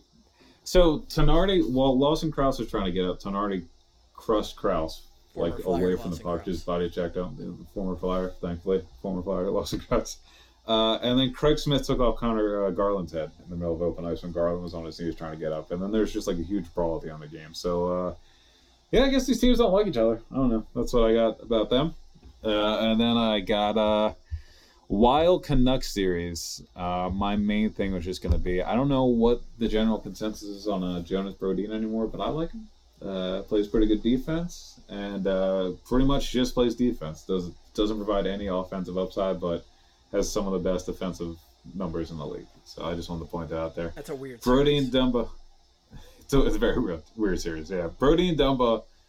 Uh, by the way, top pair, zero point eighty four expected goals for percentage, zero for zero in twenty six minutes. That was coming in today, um, and I know the the Wild lost uh, today as well. Um, and every Quick pair on Vancouver's. Oh, sorry, I didn't mean to cut you off, but I wanted No, to no, give a, a quick shout out to Dumba also for that. Uh, I Oh, guess you yeah. call it a speech he gave the other day uh, before the game. NHL actually doing some Black Lives Matter content, which is uh, a nice change from absolutely saying zero. Yeah, But yeah, yeah. I was gonna say it's non-zero at the moment, which is nice. nice, uh, nice little Dumba- change, that- Dumba coming out and getting to say a few words about it and the Hockey Diversity Alliance and all that, that, that was really great. Yeah, no, it was it was huge, and I thought uh, the gesture by um, I know I'm gonna miss somebody, forget somebody's name here, but it was Reaves, Lehner, Seguin, and I think Dickinson, Jason Dickinson for the Stars took a knee before the uh, Golden Knights Stars um, round robin game, and then Lehner said something about how it's not an issue of politics; it's human rights, and that's how we have to all like. It's kind of the way you got to look at it, and I agree with that too. Yep. And it's uh, it is nice to actually see on this issue, I wanted to see actually see some white players take a knee and actually voice an opinion, and that's nice to see them actually do that because that's kind of been, to me, that's what the whole issue is. So it's nice the NHL did a little bit of that. I mean, I like to see more, but that's, you know, I, I guess, like you said, it's not zero, It's not which zero. is a nice change of pace. It's a nice change of pace. You can't do it all at yeah. once, I guess. Better but- than zero. Great. Yeah, better than literally zero. Yeah. So let's uh yeah. Um going back to that game. Okay, so uh you know, Spurgeon and Suter also have not really been Spurgeon and Suter are kind of a pair that they, they just play a ton of minutes, but they're they're down 0 2 in goals. Uh and that's their top four. Like if their top four is going to end up on the wrong side of the goal count, it's not going to go well because Brad Hunt and Carson Soucy aren't exactly uh anything to write home about. uh, Galchenyuk, though, definitely still doing good in the NHL. Galchenyuk, uh, Marcus Foligno, Matt Zuccarello, zero for one in goals, uh, zero goals for, one goal against, thirteen point sixteen expected goals for percentage Man, as the second most used line on Minnesota. talk about a guy So, uh, who just used to be one of the more respected up and coming young players and just bottomed out. You know, I I think Flyers fans for a while are going to look at the top of that 2017 draft and lose their mind. But the top of that 2012 draft, I mean, good lord, that was just a fucking hot mess. It was Yakupov, Ryan Murray, Galchenyuk, Griffin Reinhart, literally anybody you wouldn't want on your team for years to come is who was at the top of that draft. and they just look. And again, that was the year the Flyers took Laughton late in the first. So I, I don't know. And now It's he's kind of weird. playoff MVP It's kind of so far. weird.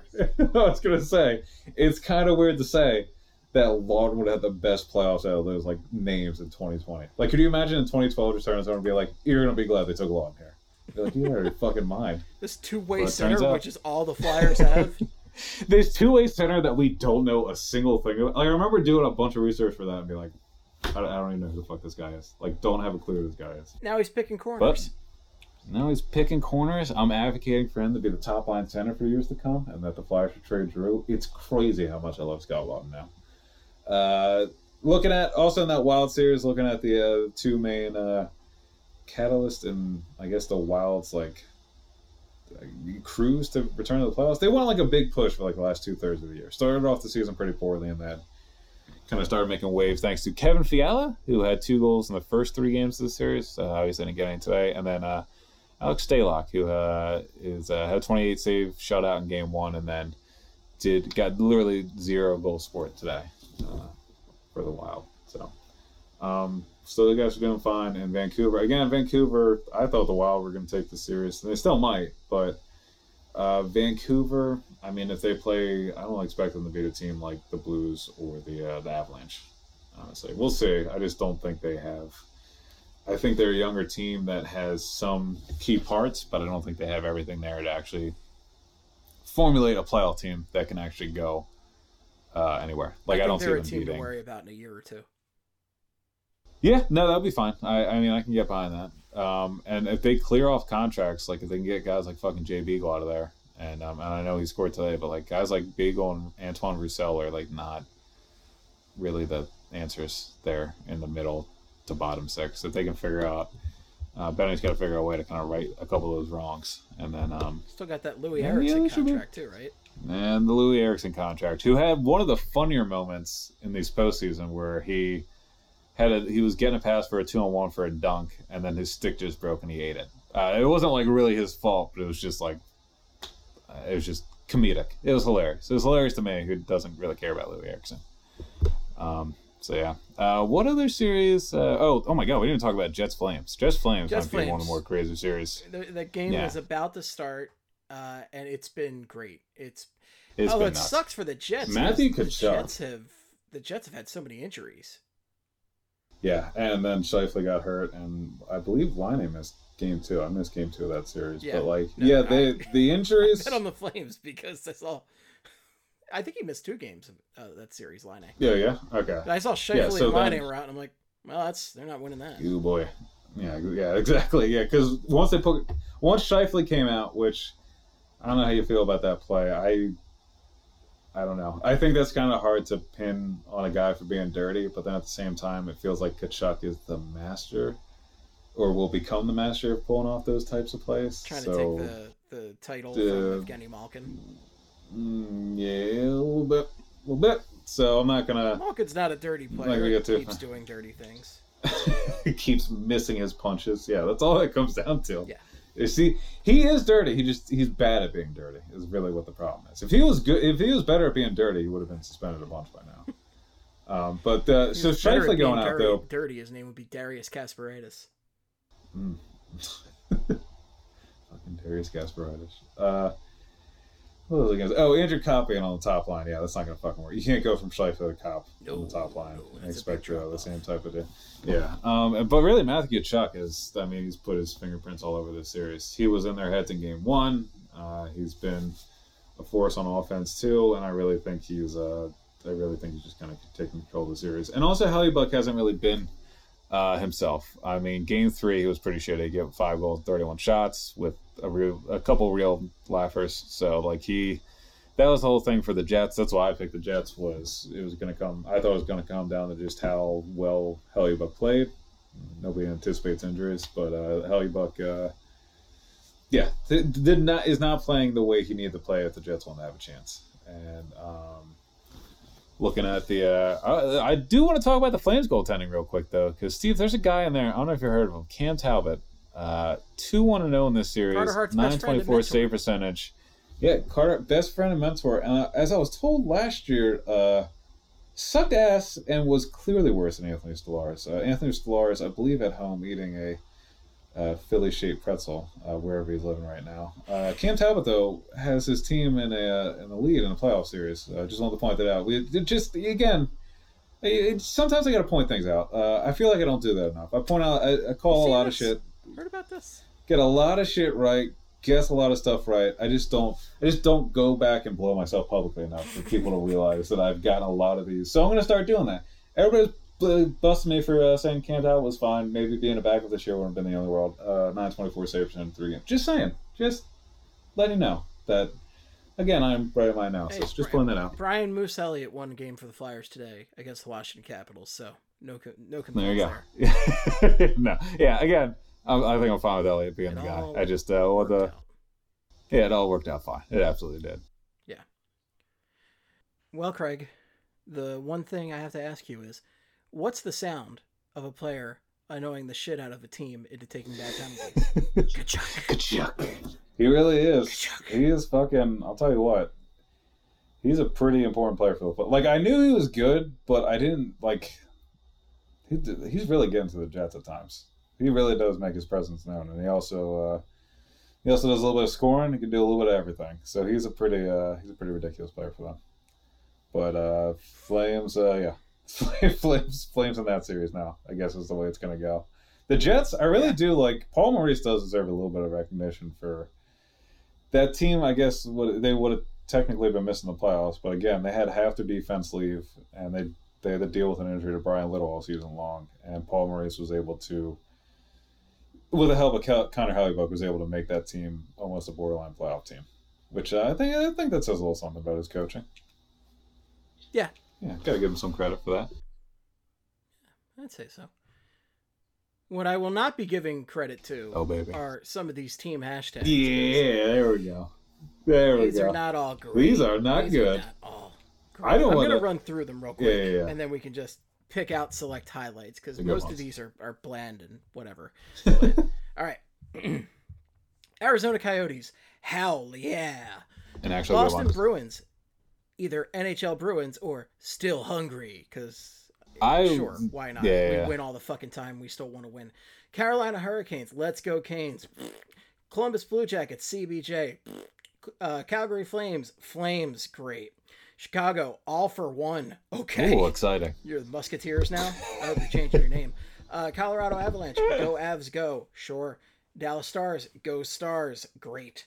Edmonton Oilers, let's go Oilers, terrific. Florida Panthers, fly Panthers, should be Panthers, like Tim Panaccio used to call them. Minnesota Wild, MN Wild, great. Montreal Canadiens, go Habs, go. I'm fine with that. Uh, Nashville Predators, for Smashville, fine with Yeah, that. bordering creative. Islanders. Islanders, game on. Terrible. Rangers, no quit in New York. They Three should. game sweep. Ugh, Philadelphia Flyers, anytime, anywhere. My God. Yeah. Pittsburgh Penguins, let's go Pens. Terrible, go eat coleslaw. Uh, St. Louis Blues, STL Blues, terrible, go hang out under the arch. Tampa Bay Lightning, go Bolts, terrific. Toronto, Leafs forever. Guess what? You're the only team I can make fun of for not winning a cup in a long time. Oh, 1967. Baby. Vancouver Canucks, Canucks. What is a Canuck? Who knows? Vegas Golden Knights, Vegas born. Not many people. Uh, Washington Capitals, all caps. They've been using that one for years. Buy something original. Uh, Winnipeg Jets, go Jets, go. Ugh, I've heard that already. All right. So wait, isn't Canucks just like a Canadian, yeah, I guess. uh, like a lumberjack or something? And then uh, Vegas Yeah, born like uh, lumberjack or something. Bryce Harper. Anybody? You ever hear of a guy? Uh, It's him. Pretty much him. He was born. He was born on a roulette. just him. Uh, what do I like here? Hell do I yeah! like here? so I, like was gonna say, there's only a couple creative ones. It's hell yeah. Uh, all for one technically is creative. It's dumb, uh, but it's creative, I guess, for the Blackhawks. Uh, for Smashville, I mean, that is I do like like I guess that actually is a good hashtag, and considering the rest of the the NHL ones, that might be top five here. Uh, game on and no the Flyers New one is I. Oh, uh, yeah. So game on, terrible. Dumb. No quit in New York. I mean, It's funny. If it was the Islanders and they still exclusively played in Brooklyn, it could be no sleep till Brooklyn. But Oh, they should have done that. They sh- one of them. Sh- I mean, the Rangers should have even had one. They should have just been like three games and back to the train station. That should have been their. That should have been their hashtag. And they just. Uh, should have been bread man save us. Also, I will say this about anytime, anywhere for the Flyers. This came out after they already chose hub cities, so like, it's not. It's literally not anywhere. It's Toronto now. Like that's the only. There's two locations. You're not going to keep beating teams wherever. It's going to be. Like I get the idea behind it, but it's not. It's not anywhere. It's I think I tweeted this at Bill when it first came out, and I was like, it sounds like a line from an '80s movie at like a bar brawl. when somebody's like, "Oh, you want to fight, bro?" And he comes up, he's like, "Anytime, anywhere."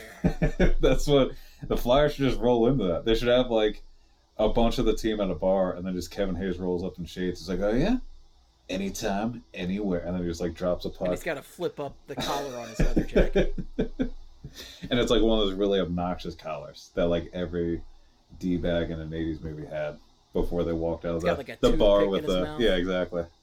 Put his Yeah. arm around the hottest girl at the bar, and then he's like, "Yeah, anytime, anywhere. Let's go, boys!" And then he just turns, and the whole Let's go, the whole team just follows him out. Yeah, that sounds that sounds about that seems sounds about right.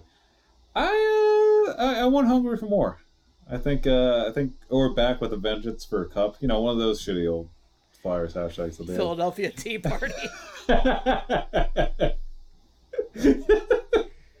just just steal other t- like other cities yeah I mean, it's better than Clutch Time. Like Clutch Time, still the, my favorite terrible one. It was so. i don't really like this one either honestly i don't know stuff. Oh no, it's it's not good. It's not good. It, it tried. i feel And, like like the F- Fly or Die was better. i yeah well i mean like yeah they couldn't really keep going with that Yeah, I, I know. what but like they it was it wasn't great, but it was better than this. yeah i no i agree it was better than this but i was gonna say to, to the point of oscar they could have just gone with for oscar couldn't they i don't know Right. It could have been. I would. I would be more fucking pumped if I saw that a million times a day.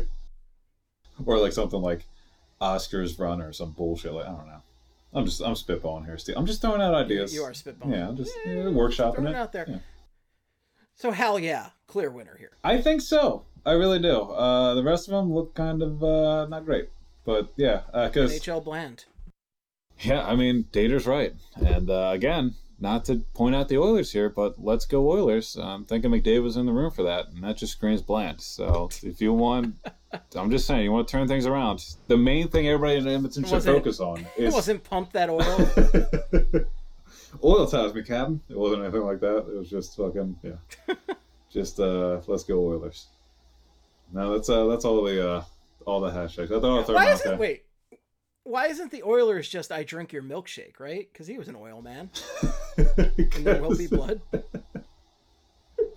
Because because uh, we don't run the social media team for Edmonton. I really if we Right, started Like I would just be making milkshake references left and right if I was the Edmonton Oilers. It's just showing clips of like just showing the clip of Paul Dano getting beat to death by a bowling pin, like just you know where you superimpose like the other team's logo on there. I drink your milkshake. It's the Chicago Blackhawks. I drink it up. Yeah, it's just screaming. Paul yeah. Dano said, "Yeah, yeah." It's Oh, a great God. strategy. Yeah, I'm sure. Oh my god. Yeah, we're well. I'll, we'll I'll, I'll talk to the Oilers about that. See what they can do about changing the hashtag now. I'll say I don't know. They might not change it because the postseason's already started, but I'll show them this clip of the pod and we'll see what they say. They're I don't know. yeah, they, they listen. I Edmonton Oilers. I Listen know to the they show. listen. Yeah. Uh, and hopefully they'll be listening in September when we'll be doing a podcast, possibly after uh, Oscar Lindblom's return to action. Uh, because according to Hockey's Vierge, I don't, I don't know how to say that. Uh, this was highlighted or translated by Alexander Appleyard from uh, The Athletic. Uh, Lindblom has been training with Brynäs uh, IF in the SHL, and he'll be flying to Canada tomorrow, or today when you're listening, to join the Flyers. Hashtag in the bubble. So, and uh, via John Clark, AV said, I was told he will be able to play in September. I guess we got to get to September. So it sounds like Lindblom is has been practicing more regularly now. He's not going to be joining the team immediately, but it sounds like if the Flyers stay around long enough, he might be able to play later in the postseason. Which again, all things Hell yeah. considered, Hell yeah. is but ha- hashtag hell yeah, baby. Hashtag resign Taylor Hall. Hashtag I'm glad Lindblom's coming back. Uh, that's but I think Hashtag Glendale forever.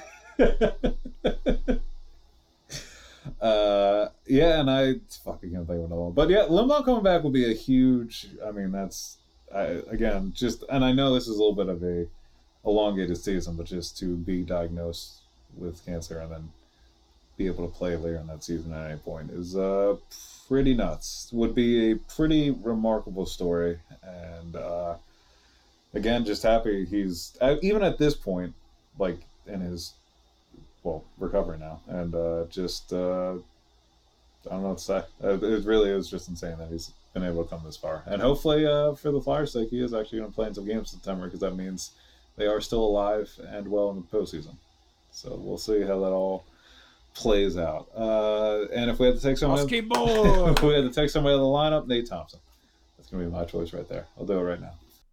But well, that's all. I Uh, don't know about that, Craig. He's the most pivotal. did score a goal. Did score that goal. Can't argue that. I couldn't believe it. I, still can't. I believe can't believe it either. Uh, but you know, it is what it is. And uh, let's uh, you want to get the fuck out of here, do around the league, and then call it a day. And uh, Let's jet. Let's. See, why, why isn't that the Jets? Let's jet. yeah, see, they're really. I mean, it's just hockey being bland. Everybody's being bland, especially Connor McDavid. Like Connor McDavid's got to spice it. That's probably what it is. Let's blame it all on Connor McDavid. If he was more exciting, the rest of the league would be exciting.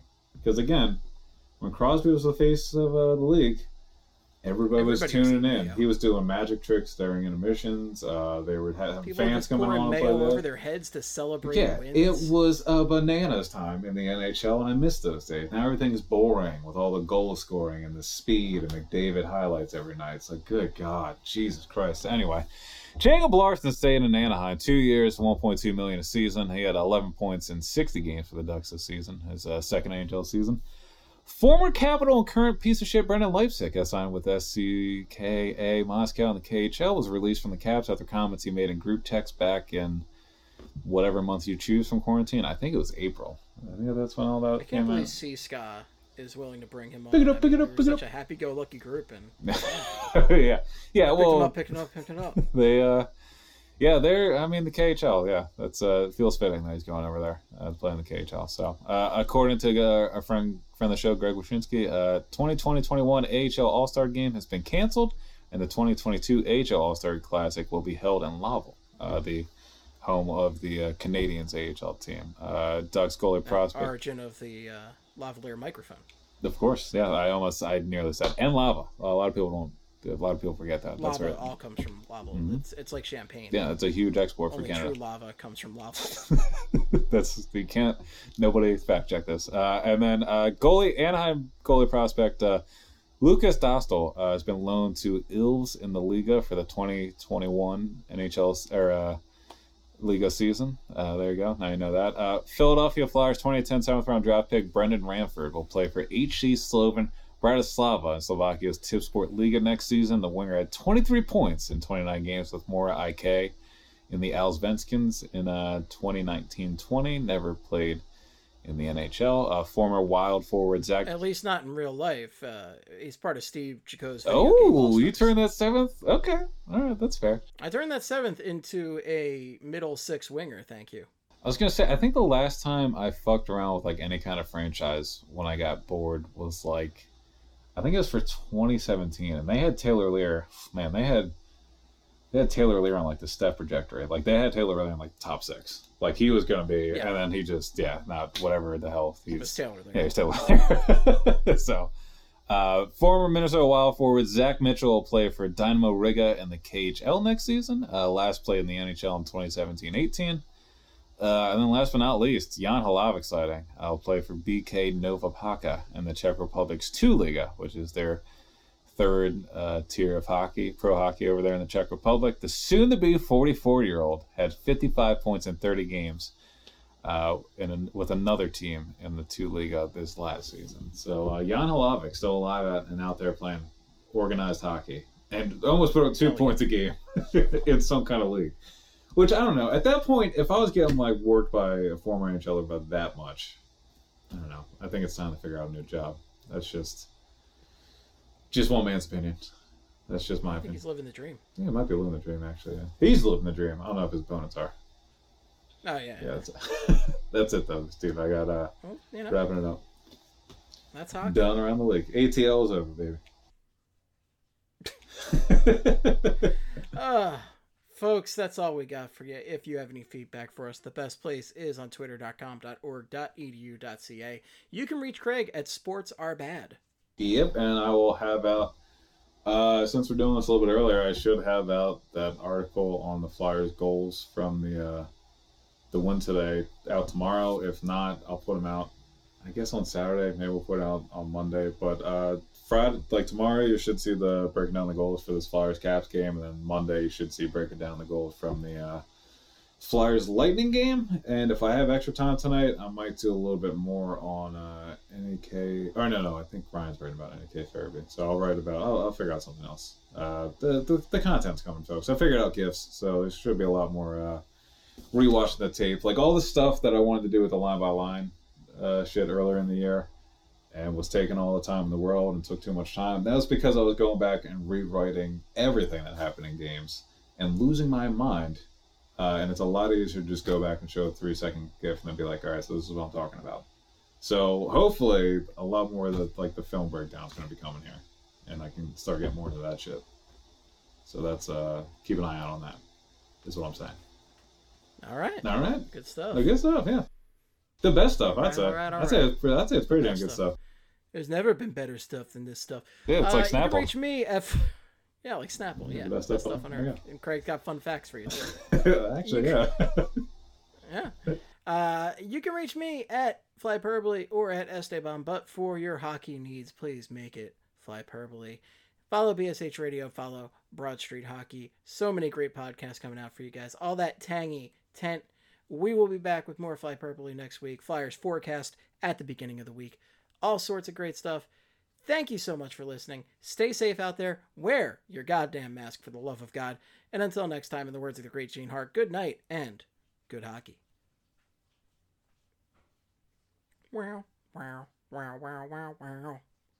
Wow, wow, wow, wow, wow. Wow, wow, wow, wow, wow. Well, Wow, wow, wow, wow, wow, wow. Wow, wow, wow, wow, wow. Wow, wow, Wow. wow, wow, wow, wow. flop orderly, flip, flip, flop orderly, flop orderly, flip, flip, flop orderly. Hello, everybody. This is Flyperbole.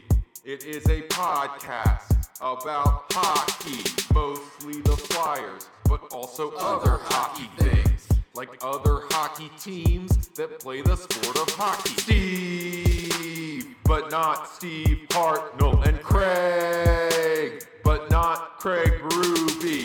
No, this isn't all those hockey guys. These are the guys who watch the hockey sport. Yeah! Flip, flip, flop orderly.